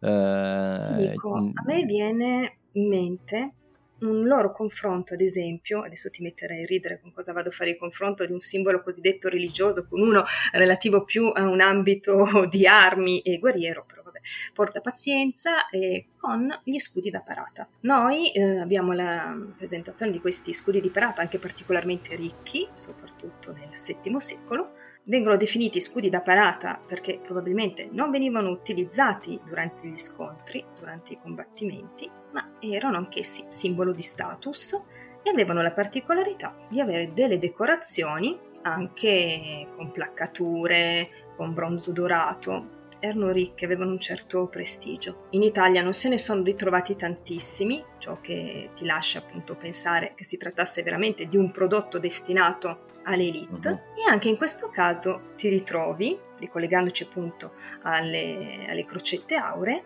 con elementi di carattere più pagano rinvenuti in determinate aree, hai presente quelle che erano più indipendentiste, mentre quelle più legate alla corte avevano elementi che si rifacevano all'ambito culturale mediterraneo, cristiano, sai, salvifico. Mm-hmm. Per cui secondo me, andando su questo, è anche abbastanza interessante vedere questa associazione, che secondo me in qualche parte ti va a richiamare anche quella delle decorazioni eh, che caratterizzavano le crocette. Sì. Dico... E, e beh, se non l'avete ancora vista, andate in un qualunque diciamo, museo che ha uh, dei resti longobardi, troverete appunto queste piccole crocete di qualche centimetro, di solito croce uh, greca per intenderci, quindi sì. con i, i quattro, le quattro braccia della stessa dimensione. Pensa eh... che qua a Benasco ne è stata rinvenuta una, nella parte centrale c'è la raffigurazione, come dicevo il solito uomo con barba, capelli lunghi, abbigliamento ricco, che dai cerchielli ti dico con cui è stato decorato uh, l'abbigliamento, può addirittura lasciar pensare a del broccato, con un'iscrizione uh, che è relativa a Re Agilulfo, che sia in qualche modo un donativo della corte reale, cioè ti dico, è veramente molto... Ah, questo non lo sapevo. Ti, molto... chiedo, ti, chiedo, di inviarmi una foto dopo così Certamente. magari faccio, faccio, un post su questa ah, cosa. Per... Io avevo fatto veramente tutta la catalogazione delle crocette, per cui da nord a sud le ho, e ti dico, questa è molto particolare, vedi il, i bracci decorati in stile comunque germanico ad intreccio. Parte centrale e la raffigurazione di questo uomo, che sia il re, comunque sia, è col nome, cioè presente... Come la lamina di Agirulfo che è stata ritrovata in Toscana, che, che è al Bargello, di cui ne ho anche parlato, è una una decorazione probabilmente di un elmo, esatto. Dicevo che altri elementi di particolare status, per rimanere soltanto in ambito italiano, uh-huh. sono i corni potori. I corni sì. potori in vetro, anche questi molto particolari. Il fatto, ti dico, che l'imboccatura di questi corni potori, che erano corni appunto per bere, fosse a taglio vivo e fa presupporre che loro non potessero essere utilizzati per la consumazione di liquidi. In Italia se ne sono rinvenuti una ventina, tra cui... Ne ho visto uno a Cividale, bellissimo, esatto. Quello della bimba, era sì, quello sì, della sì. bimba. E questo è un... Um, io mi ero, avevo conosciuto l'archeologa che si era occupata proprio dello studio di quel corno ed è un corno molto particolare perché è rosato, violaceo e quel colore probabilmente era dovuto a un, un, errore nella quantità di manganese presente nella produzione del corno. I corni appunto potevano essere trasparenti, eh, colorati, però semitrasparenti, eh, color verde oliva come quello di Spilamberto, addirittura con dei bellissimi quelli blu acceso che sono stati rinvenuti anche nella zona del Lazio, però accanto a queste tipologie di corni con determinate decorazioni abbiamo anche quelli eh, a decorazione piumata, più rari, che sono molto particolari e vedi che so, si tratta di prodotti di prestigio e anche realizzati da delle maestranze specializzate. Durante un corso sul vetro dell'antichità io ho visto un mastro vetraio di Murano realizzare un corno putorio. Ti dico, è stata un, un'esperienza unica, cioè la bravura di, di quell'uomo purtroppo scomparso, però ti ha realizzato, soffiando il vetro, questo corno facendo anche tutte le varie decorazioni a rete e anche nella parte terminale a spirale. È stato favoloso. Ecco, una cosa complessa, se li vedete sono veramente bellissimi. Di, di, di produzione probabilmente romana ma con committenza longobarda. Sì, anche perché a Cripta Balbi, uno dei sì. centri di... Ne abbiamo parlato con il direttore del Museo Nazionale Romano, appunto, di Cripta Balbi. Sì, sono stati rivenuti proprio dei pezzi di lavorazione che si rifanno ai corni putori. Per cui è veramente molto interessante, anche se si ritrovano in sepolture femminili e maschili, il fatto di non poter essere utilizzati probabilmente si ricollega più, più è presente a un manufatto di prestigio sì. che, queste, che i Longobardi in Italia decidono di porre all'interno del proprio corredo. Questo tra i vari altri elementi uh, di prestigio, perché poi in ambito cristiano questi compaiono, insomma. Purtroppo sì, già alla fine del settimo, inizio ottavo, eh, purtroppo i corredi funerari vanno a scomparire e di conseguenza... Scompaiono perché appunto l'uso cristiano non era quello di seppellire con, uh, con il corredo, quindi è cambiato il costume, quindi dal, dalla fine del settimo, inizio ottavo secolo non abbiamo più i corredi funerari. Ma abbiamo eh, le tombe inserite nei pressi o all'interno di luoghi di culto, infatti è qui che cambia, hai presente la rappresentazione del potere, qui cambia, i personaggi di spicco, l'elite, manifestano il proprio potere fondando mm, una chiesa, un monastero, eccetera. Non a caso Liu Prando, proprio uh, all'inizio del suo regno, permette ai Longobardi di donare alla chiesa. Perché si fa il dono alla chiesa locale o si fonda un monastero, diciamo, donando parte delle proprie terre per fondare il monastero? Per quello va a rappresentare in un certo senso lo status della famiglia. Invece di seppellire il corno potorio, costruisci una chiesa e a questo promuove punto... la memoria del gruppo familiare. Esatto, promuove. E, e, se non sbaglio stati trovati anche i signori degli anelli che sono stati trovati presso una chiesa, che erano quelli sì, sepolti con dei, degli anelli complessa. ducali, no? Lì è molto complessa la situazione. Ti ritrovi una necropoli tipica, longobarda, per cui all'inizio in origine germano-pagana, no? sì. con queste sepolture tipiche, con il corredo funerario completo e via dicendo. Cosa succede successivamente? La stessa elite del luogo va a cristianizzare preceden- la precedente necropoli di prima, di prima generazione, generazione, costruendo la chiesa, no? Quindi Sopra. Esatto. Sopra. E Fantastico. non è comunque il primo caso, vedi proprio come la cristianizzazione, ma anche, ritorniamo alla simbologia del potere, lo stesso viene manifestato con la realizzazione, con la fondazione di oratori personali, poi naturalmente le, le elite ancora più alte del, del regno, chiese anche urbane di un determinato tipo. Eh, per, per, esempio il caso tipico è, è Brescia, no? dove abbiamo Santa Giulia, eh, San Salvatore, no? la chiesa di San Salvatore, monastero importantissimo legato a Desiderio, no? all'ultimo re dei Longobardi. E chi mette come badessa Marco? Cioè chi viene messa come badessa? Comunque c'è la figlia, cioè capisci? Esatto. Rientri sempre in questo richiamo da una parte perché probabilmente era un periodo in cui ormai cominciavano a sentire venti di guerra?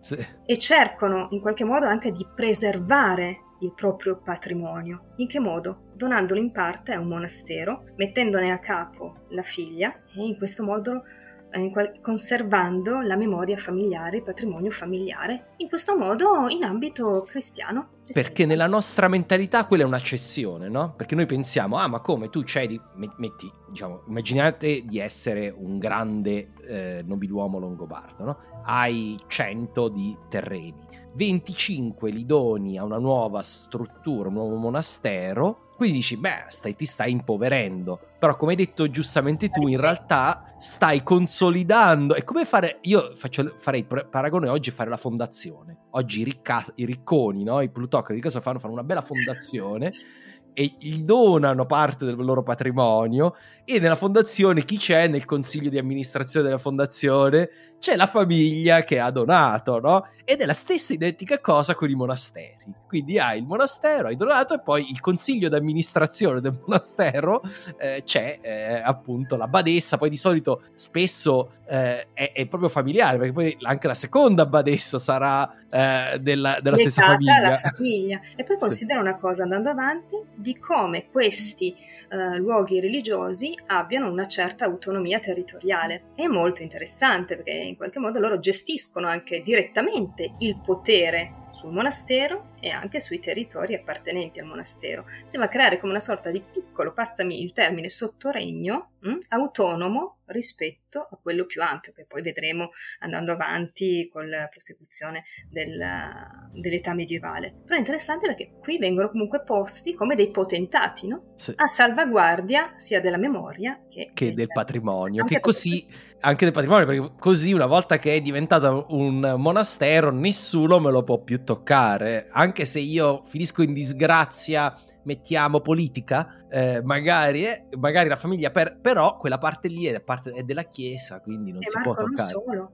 Pensa alle badesse, ma sia monasteri femminili quanto maschili, erano anche alla base di una rete di alleanze. Sai quello che in seguito poi diventerà sì. anche l'ambito feudale. Però loro avevano anche dei vassalli, degli alleati che potevano proteggere anche il il monastero. Cioè, è veramente sì. molto interessante ed è uno degli aspetti, sai, mi ero occupata di, di, simbologia del potere, ma anche del potere femminile.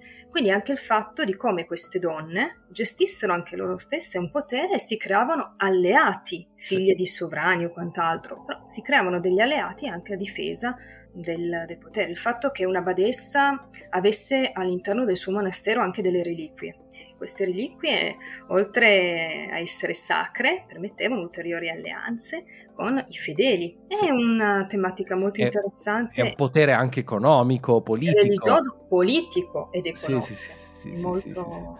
molto importante.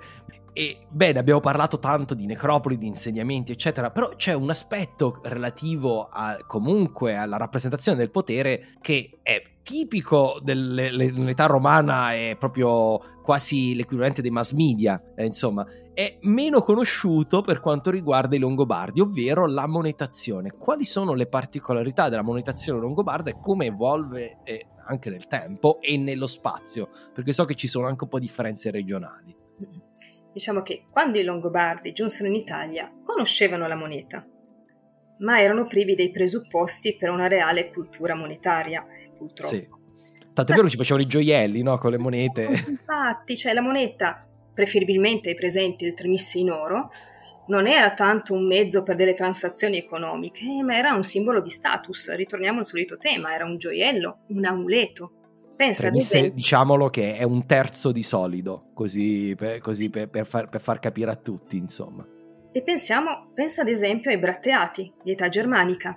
Eh, non ci allontaniamo molto da quel contesto, per cui la moneta si caricava di valenze simboliche e poteva quindi subire delle imitazioni caratterizzate per lo più dallo stravolgimento delle leggende e dalla modifica dei tipi.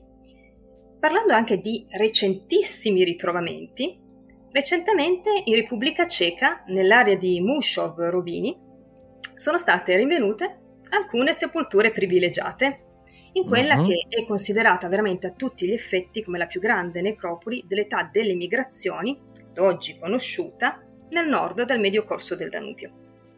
Anche in questo caso si tratta di sepolture purtroppo saccheggiate in antico, in camera lignea, della tipologia della casa della morte, accanto alle quali si sono individuate anche delle deposizioni di animali, tra cui quelle di un cavallo e alcuni cani. In una di queste tombe si sono rinvenute due monete d'argento, coniate a Ravenna nella prima metà del VI secolo e che sono riconducibili ai sovrani ostrogoti Teodorico, Teodorico il Grande e Atalarico. Naturalmente, anche qui sorge la domanda, simbolo di status sociale? Caricate di valore magico apotropaico? Magari ricordi di un tempo passato?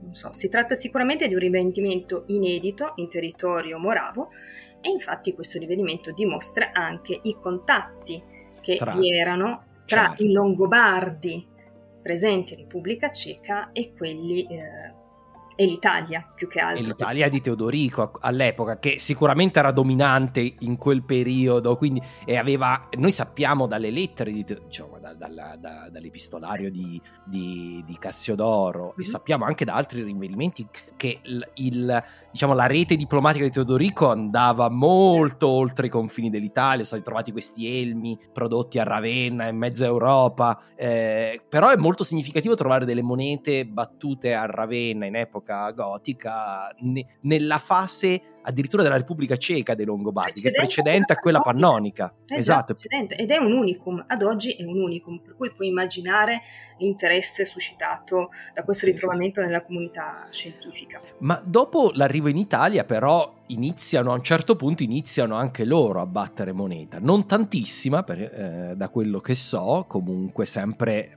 l'economia longobarda era forse molto più demonetizzata di quella romana perché I meccanismi loro... di circolazione erano molto più limitati. Sì. Eh sì, perché non devi più pagare l'esercito. Molto semplicemente, no? la moneta nel, nel, sistema romano serve inizialmente soprattutto a pagare l'esercito. Eh, se l'esercito non lo devi più pagare perché i soldati sostanzialmente longobardi hanno, hanno un, un, obbligo di servire nell'esercito, non ti serve neanche tutta questa produzione mon- di monete. Mm, infatti scompare la moneta di bronzo, è inutile no? in un regime di scambio che diventa per lo più in natura, e si riduce anche quella dell'argento ridotta sì. frazioni di liqua, quindi molto piccole. Questo mentre nei territori naturalmente rimasti in mano ai bizantini si mantiene la circolazione trimetallica, quindi quella sì. con le monete d'oro, d'argento e in bronzo. Per sì. cui nello spazio longobardo diciamo che circolano in questa prima fase dell'occupazione, mh, mm, che possiamo dire sembrerebbe quasi nel completo disinteresse delle autorità occupanti, tremissi a nome degli imperatori bizantini, Giustiniano I e anche Giustino, prodotti probabilmente più che dai Longobardi per i Longobardi.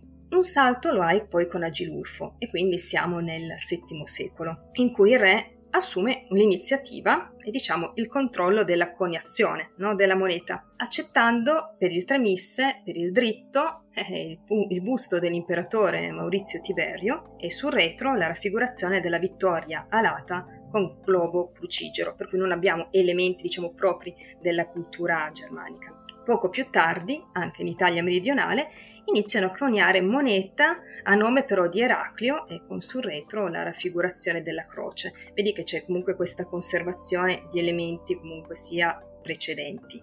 Ma anche perché la moneta d'oro era sempre legata all'impero romano, cioè nessuno tendenzialmente nel mondo mediterraneo a lungo si è azzardato con rarissime eccezioni a coniare moneta d'oro se, se non almeno copiando, cercando di copiare la moneta d'oro bizantina. Per cui per buona parte del VII secolo, sia nel nord che nel sud della Langobardia Maior, quindi e Minor, vengono battuti tre missi a scarsa monetazione in argento, naturalmente a nome degli imperatori che si succedono nel frattempo a Bisanzio. E talvolta c'è da dire con delle leggende un pochino stravolte, da lì capisci che manca un controllo no, nella coniazione di questa moneta.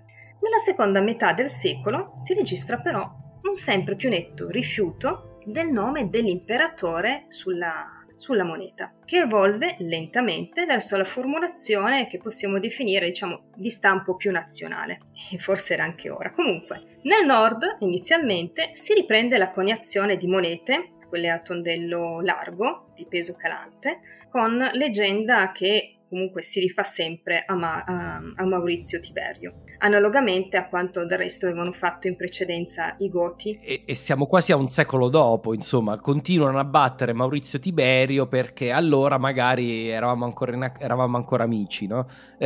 Eh, quindi... Beh, I tempi sono passati, però si va a conservare, diciamo, questa tradizione mentre nel sud si hanno tipi globulari con leggenda completamente sempre stravolta sia sul dritto che sul rovescio. In seguito, nel nord, con Pertarito, quindi vedi che stiamo andando avanti, sia il primo fine tentativo... VII secolo, stiamo parlando della fine del VII secolo. Passo passo stiamo in qualche modo uh, riprendendo la storia longobarda attraverso la sua monetazione, la sua connessione sì. monetaria. Sia quindi il primo, proprio con Pertarito, sia il primo tentativo di porre un monogramma reale sulla moneta in argento. Questo processo si conclude però con la fine del secolo con Cuniperto che arriva a coniare dei tremissi del tipo con sempre con la vittoria alata con il proprio nome, proprio accompagnato da uh, Rex, sia sul diritto che sul rovescio e successivamente inizia uh, un'idea, un'attuazione di una politica di riforma monetaria, direi eh, coraggiosa per l'epoca. Il sovrano arriva a proporre una zecca nella quale naturalmente lavoravano delle maestranze bizantine in modo tale che producessero una moneta nuova, di peso pieno, in oro puro, con il ritratto e il nome del sovrano sul dritto e sul rovescio la raffigurazione di San Michele Arcangelo. È così figura. importante, no? San Michele Arcangelo per i Longobardi, sin da metà VII secolo, il santuario in, uh, in Puglia, eh, diciamo in provincia di Foggia, mm-hmm. San Michele Arcangelo, ha tante altre chiese fondate ovunque, è proprio un, il protettore no? De, del regno dei sì. Longobardi. È una figura proprio molto amata dai Longobardi, per cui è molto significativo l'idea di apporre questa sua immagine sulle monete. Cui... Beh, qui, qui, abbiamo proprio l'ideologia del regno, no? abbiamo il re e, e il protettore, del... diciamo, di ambito divino. Eh, quindi, come nell'impero bizantino all'epoca, adesso c'è la croce, no? C'è la croce, e poi a un certo punto arriverà con Giustiniano II, abbiamo anche proprio Gesù sulla moneta. Eh, così eh, i Longobardi mettono. E questo è significativo perché siamo passati in un secolo, è qualcosa da non produrre le monete, produrre imitazioni di quelle eh, di quelle imperiali romane fino a rappresentare se stessi sulla moneta prima d'argento e adesso infine addirittura quella d'oro mm. con, quindi con Cuniperto siamo proprio a cavallo fra VII e VIII secolo no? qui legittimano no? anche in questo modo il proprio potere c'è sia la legittimazione del proprio potere ma allo stesso tempo un'esplicita volontà di contrapposizione naturalmente ai contemporanei tipi bizantini a impero sì, bizantino. Sì.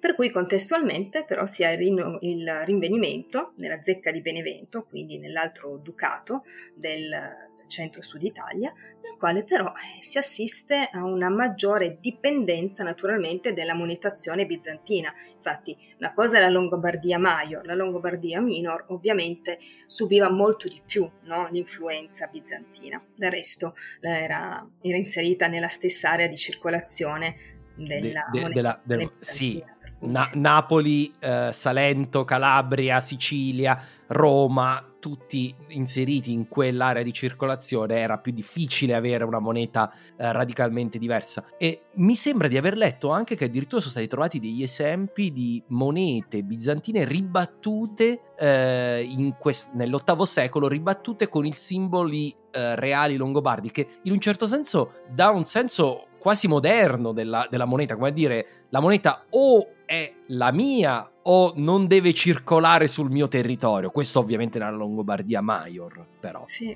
ma ti dico anche che allo stesso tempo, ti dico, questa politica monetaria della Longobardia Maior si va in qualche, Maior, si va in qualche modo anche a bloccare proprio nell'VIII secolo. Proprio questa raffigurazione del sovrano dall'altra parte di San Michele eh, si blocca nell'VIII secolo con prodotti che via via divengono però sempre più trasandati, è presente, con un sì. peso e una lega in continuo peggioramento. Quindi vedi proprio questa sorta di non si riesce, no? in ambito eh. monetario non riescono in qualche modo eh. ad imporsi.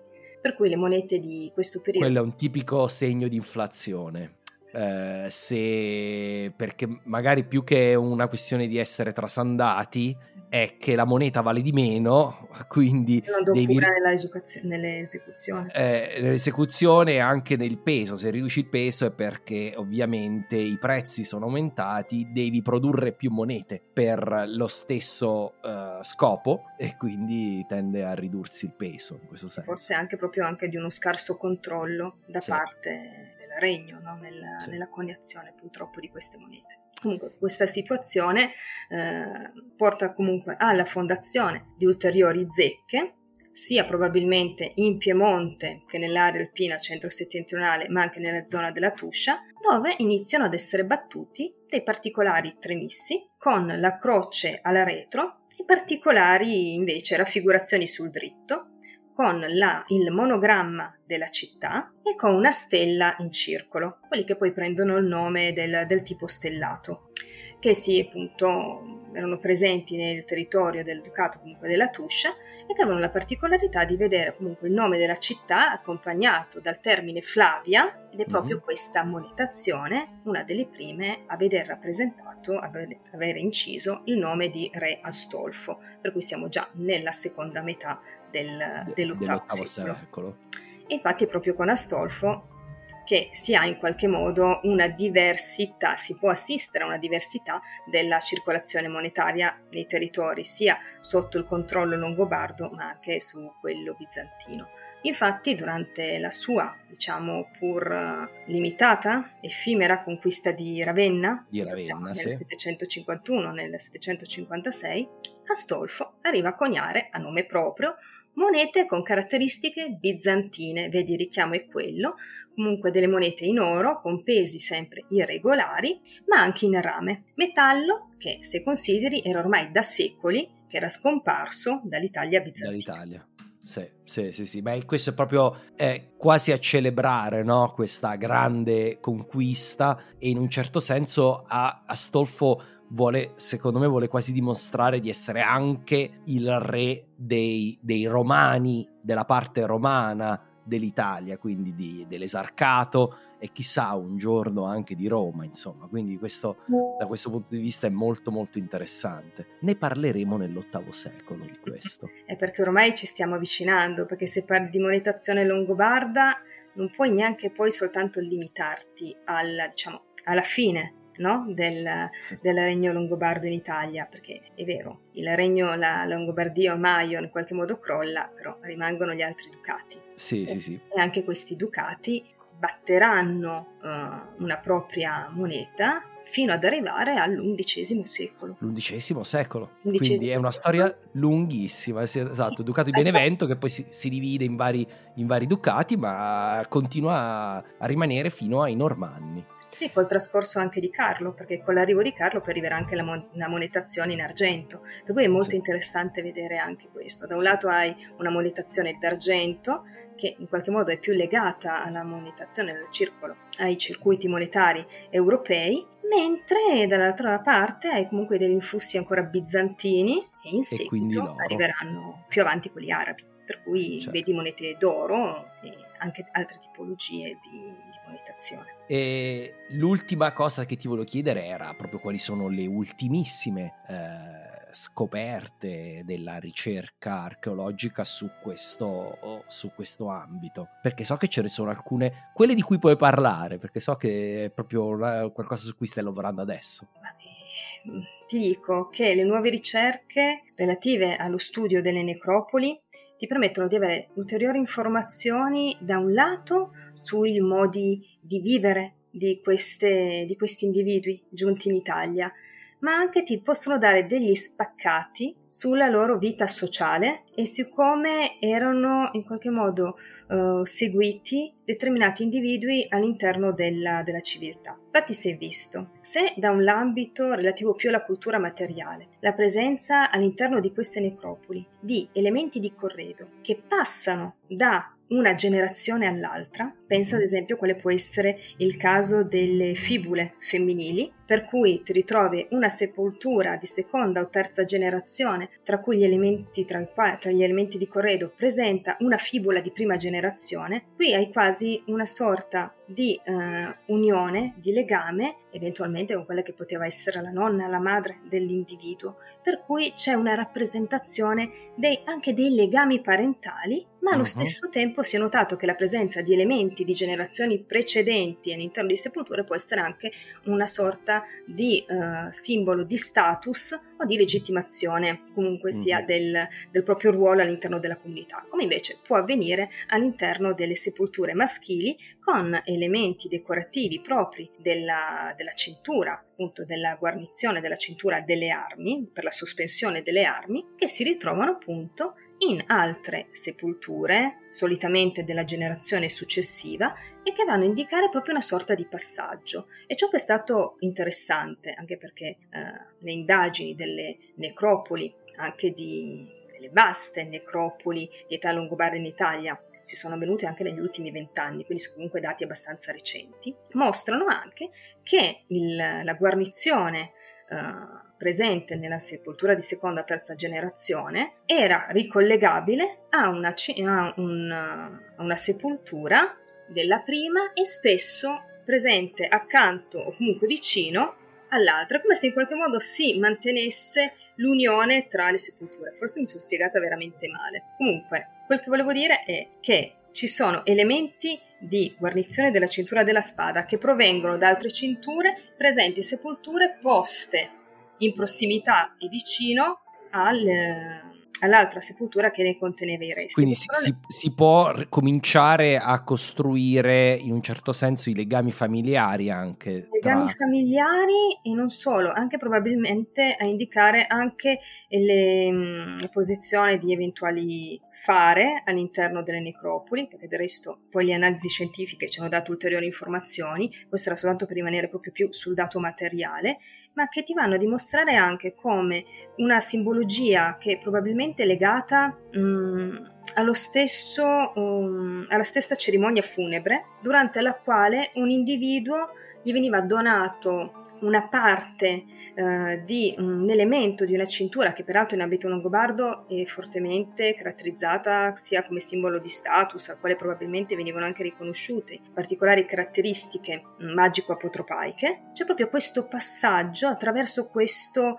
questo staccare una guarnizione da una cintura e passarla ad un'altra un passaggio materiale ma anche molto simbolico, che uh-huh. ti mhm. va anche a sottolineare lo status e il ruolo di quell'individuo all'interno della medesima comunità. Oltre a questo si è potuto notare, appunto per la presenza di queste necropoli più o meno estese, il, il collegamento appunto di queste agli insediamenti e ci si è ritrovati anche di fronte al rinvenimento della necropoli di Sant'Albano di Stura, un caso uh-huh. eccezionale in ambito italiano, in cui ci sono in realtà più di 800 sepolture. Rinvenuto, se non sbaglio, per i lavori d'autostrada a Sticuneo, sì. esatto, in Piemonte 2009. meridionale. Sì, quello è il periodo. E si, si, è imbattuti appunto in questa necropoli, non si sono rallentati i lavori, perché sai, è sempre questo il timore per quanto riguarda le indagini archeologiche. Ma anche se fosse, era solo un'autostrada, chi se ne frega, però... non possiamo pensare, però immagino che gli addetti ai lavori non, erano, non sarebbero molto d'accordo con noi. Va bene, va bene. In quel caso si è attuato però dei microscavi, per cui le sepolture sono state rimosse all'interno dei loro panetti di terra che li contenevano, per poi essere scavate in laboratorio. Fantastico. di fronte a una necropoli di dimensioni vastissime, mi ripeto, più di 800 sepolture e qui... Ma è strano, ma l'insediamento, uh, cioè perché per avere 800 persone, l'insediamento dov'è? È proprio L'è qua stato trovato. voglio. È proprio qui che ti voglio, perché solitamente le necropoli rivenute fino ad oggi possono variare dalle 80 fino anche a 350 sepolture. La primissima, no? quella che ti avevo descritto relativa mm, ai Calandra, no? una delle prime rinvenute qui in Piemonte, ne contava 350. Per cui vedi, i numeri sono molto più limitati. E quella di Sant'Albano di Stura ne ha 800, per cui si pensa che probabilmente doveva servire a più insediamenti bisogna trovarli, la ricerca deve andare avanti, mm, su quell'ambito deve andare avanti, però è molto interessante. Come ti dicevo, le attuali analisi possono darci informazioni anche sull'alimentazione, non solo, anche sulle attività che venivano svolte dagli individui in vita, è un caso, ad esempio, quello della, della, necropoli di Collegno, in cui si è visto appunto nelle tre fasi di sviluppo di questa necropoli, in qualche modo l'evoluzione, o passami anche il termine, l'involuzione no, di questi inumati. Se prima avevano le, le caratteristiche di guerrieri nella prima fase, per cui presentavano sia traumi fisici, no? Relativi uh-huh. all'impiego, ai combattimenti, all'utilizzo delle armi, addirittura avevano la sindrome del cavaliere che li indicava come guerrieri a cavallo. La sindrome del mm. cavaliere è quella curvatura delle gambe che in qualche sì, modo sì. mm, ti viene andando molto a cavallo appunto per cui erano comunque dei guerrieri per cui c'era corrispondenza tra gli elementi di corredo e anche la loro attività seconda fase trovi delle persone che è vero praticano ancora le armi però non presentano chiari segni di combattimento fino ad arrivare poi alla terza e ultima fase di, quel, di collegno in cui ci sono questi individui che in realtà non hanno più le caratteristiche guerriere, resto neanche i corredi riflettono più questa loro diciamo, propensione all'utilizzo delle armi, anzi si pensa che siano per lo più uh, persone che erano uh, dedite alla coltivazione, coltivazione dei, campi. dei, campi. E questa è una cosa molto interessante, io ho notato, e la riassumerei così, che i Longobardi, al di là del, dell'immagine delle spranghe, dei guerrieri, eccetera, ehm, si sono imborghesiti molto presto tendenzialmente, cioè solo la primissima generazione dà un chiaro esempio di, di, di guerrieri, poi subito dopo hai eh, wannabe guerrieri, cioè sono magari si fanno ancora seppellire con le armi, però dai, da quello che intendo, insomma, dà l'impressione di, non averle usate molto. E, e, e ancora fino all'VIII secolo dove proprio non c'è e poi infatti sappiamo che con i franchi in generale non hanno dei grandi risultati eh, militari i longobardi in questo senso ehm, da, da, un'idea forse diversa dall'immagine eh, che hanno spesso eh, avuto i Longobardi, secondo me, e viene fuori anche dalle loro leggi, in realtà, mm-hmm. eh, che eh, a me dà l'idea, le, avendo letto bene tutte le leggi, non mi ha dato l'idea di una società particolarmente violenta, paradossalmente, nonostante il famoso preziario della violenza, cioè, ma una società tendenzialmente organizzata secondo de- delle, delle, pratiche diverse da quelle eh, precedenti romane sicuramente, però con le sue regole organizzate, tendenzialmente mh, passami il termine pacifica dopo i primi decenni. Ma considera che il caso della necropoli di Collegno è comunque sia eh, chiuso all'interno del suo ambito territoriale, bisognerà anche vedere rispetto anche alle altre necropoli, ad esempio in ambito eh, lombardo vedi anche mh, mm, un protrarsi no, delle armi molto più, uh, più prolungato. Più lungo, sì, sì, sì. Però, però Cividale avevano, avevo notato che c'era la stessa tipologia, nonostante Cividale insomma sia il ducato più combattivo insomma. E considera che siamo in entrambi i casi territori posti al confine. Questo che, quello che a me lascia un po' più uh, sconcertata è il fatto che si tratta di territori al confine. Per cui se nell'ambito friulano ti ritrovi appunto l'Italia del nord-est con tutti i rischi e presente delle avanzate avare e quant'altro, e qui nel, invece nel nord-ovest ti ritrovi la pressione franca. E anzi, i franchi da noi erano veramente vicinissimi in Val di Susa, e quindi considera Val- cioè, avevano il controllo dei passi. Questa è una cosa che forse non tutti sanno, cioè il passo eh, del Monginevro e quello del, del, Gran San Bernardo erano sotto il controllo del, dei Franchi, che quindi potevano scendere a Osta e a Susa quando volevano, in sostanza. Ah, per cui capisci, quello mi lascia un pochino lì, perché infatti in generale se tu pensi alla storia uh, del regno longobardo e anche al fatto che diversi sovrani in qualche modo provengono no, dall'ambito friulano o dal Ducato di Torino. Il motivo è perché dovevano avere degli armati che in qualche modo li sostenevano. In che modo del resto uno diventa sovrano? Diventa sovrano anche perché dietro di sé deve avere comunque sia delle persone che appoggiano no, la sua ascesa. E invece qui ci troviamo di fronte a questa realtà che dici, vabbè, vedremo, mi ripeto, vedremo in futuro la ricerca, le indagini archeologiche cosa porteranno, ma lo stesso anche a Sant'Albano di Stura, eh, in realtà, per come da quel poco che è emerso dai dati non abbiamo tantissime sepolture di armati col set completo, è presente la panoplia completa sì. del guerriero longobardo. Spesso e volentieri si ritrovano come armi coltellini. Sì, lo scramasax eh, e via, insomma. E mh, volevo ringraziarti davvero perché, eh, insomma, l- l- ho trovato Lorena che la- la- l'archeologia longobarda è affascinante e dà davvero tante sorprese. Ti volevo ringraziare per averla condiviso oggi con noi.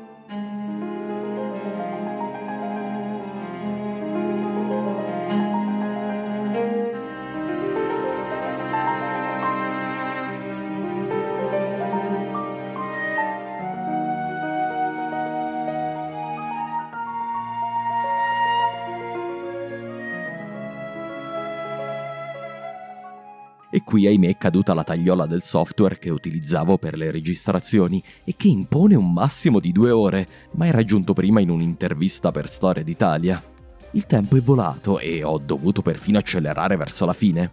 Faccio io quindi le veci di Lorena per informarvi che, se siete arrivati qui fino in fondo, dovete assolutamente seguire Arco Travelers. Lo trovate su, ovviamente, www.arcotravelers.com, un sito davvero completo dove troverete anche gli ultimi articoli sulle tombe dei Longobardi in Repubblica Ceca, a cui faceva accenno anche Lorena. Arco Travelers è presente sui social, in particolare è molto attivo su Instagram e udite udite sta sbarcando anche in podcast. Quindi seguite Lorena dove vi sembra più utile o ovunque. Quanto a noi, orfani di Costante II, il coraggioso e sfortunato nipote di Eraclio, e di Grimoaldo, l'implacabile erede Gausi, nel prossimo episodio faremo conoscenza con i loro eredi e soprattutto vedremo come Muawiyah approfitterà della debolezza dell'impero per lanciare il suo attacco più devastante.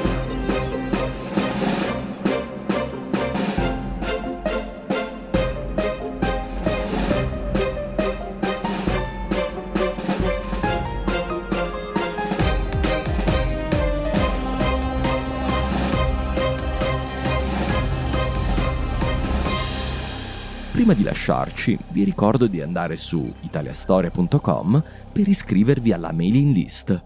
Sul sito ci sono anche i testi del podcast, genealogie, mappe, articoli speciali e le mie recensioni delle fonti. Vi ricordo inoltre che una recensione su iTunes, Apple Podcast o le stelle su Spotify o anche i commenti su Spotify aiutano molto il podcast. Grazie mille e alla prossima puntata.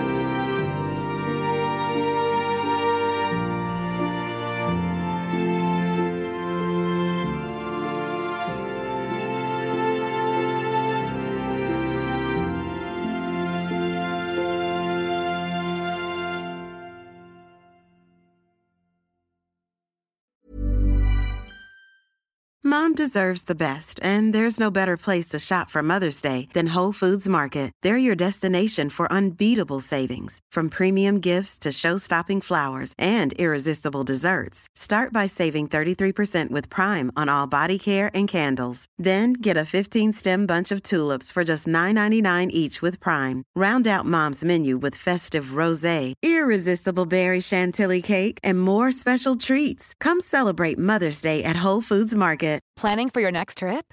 Elevate your travel style with Quince. Quince has all the jet setting essentials you'll want for your next getaway, like European linen, premium luggage options, buttery soft Italian leather bags, and so much more. And is all priced at 50 to 80% less than similar brands. Plus, Quince only works with factories that use safe and ethical manufacturing practices. Pack your bags with high-quality essentials you'll be wearing for vacations to come with Quince. Go to quince.com slash pack for free shipping and 365-day returns.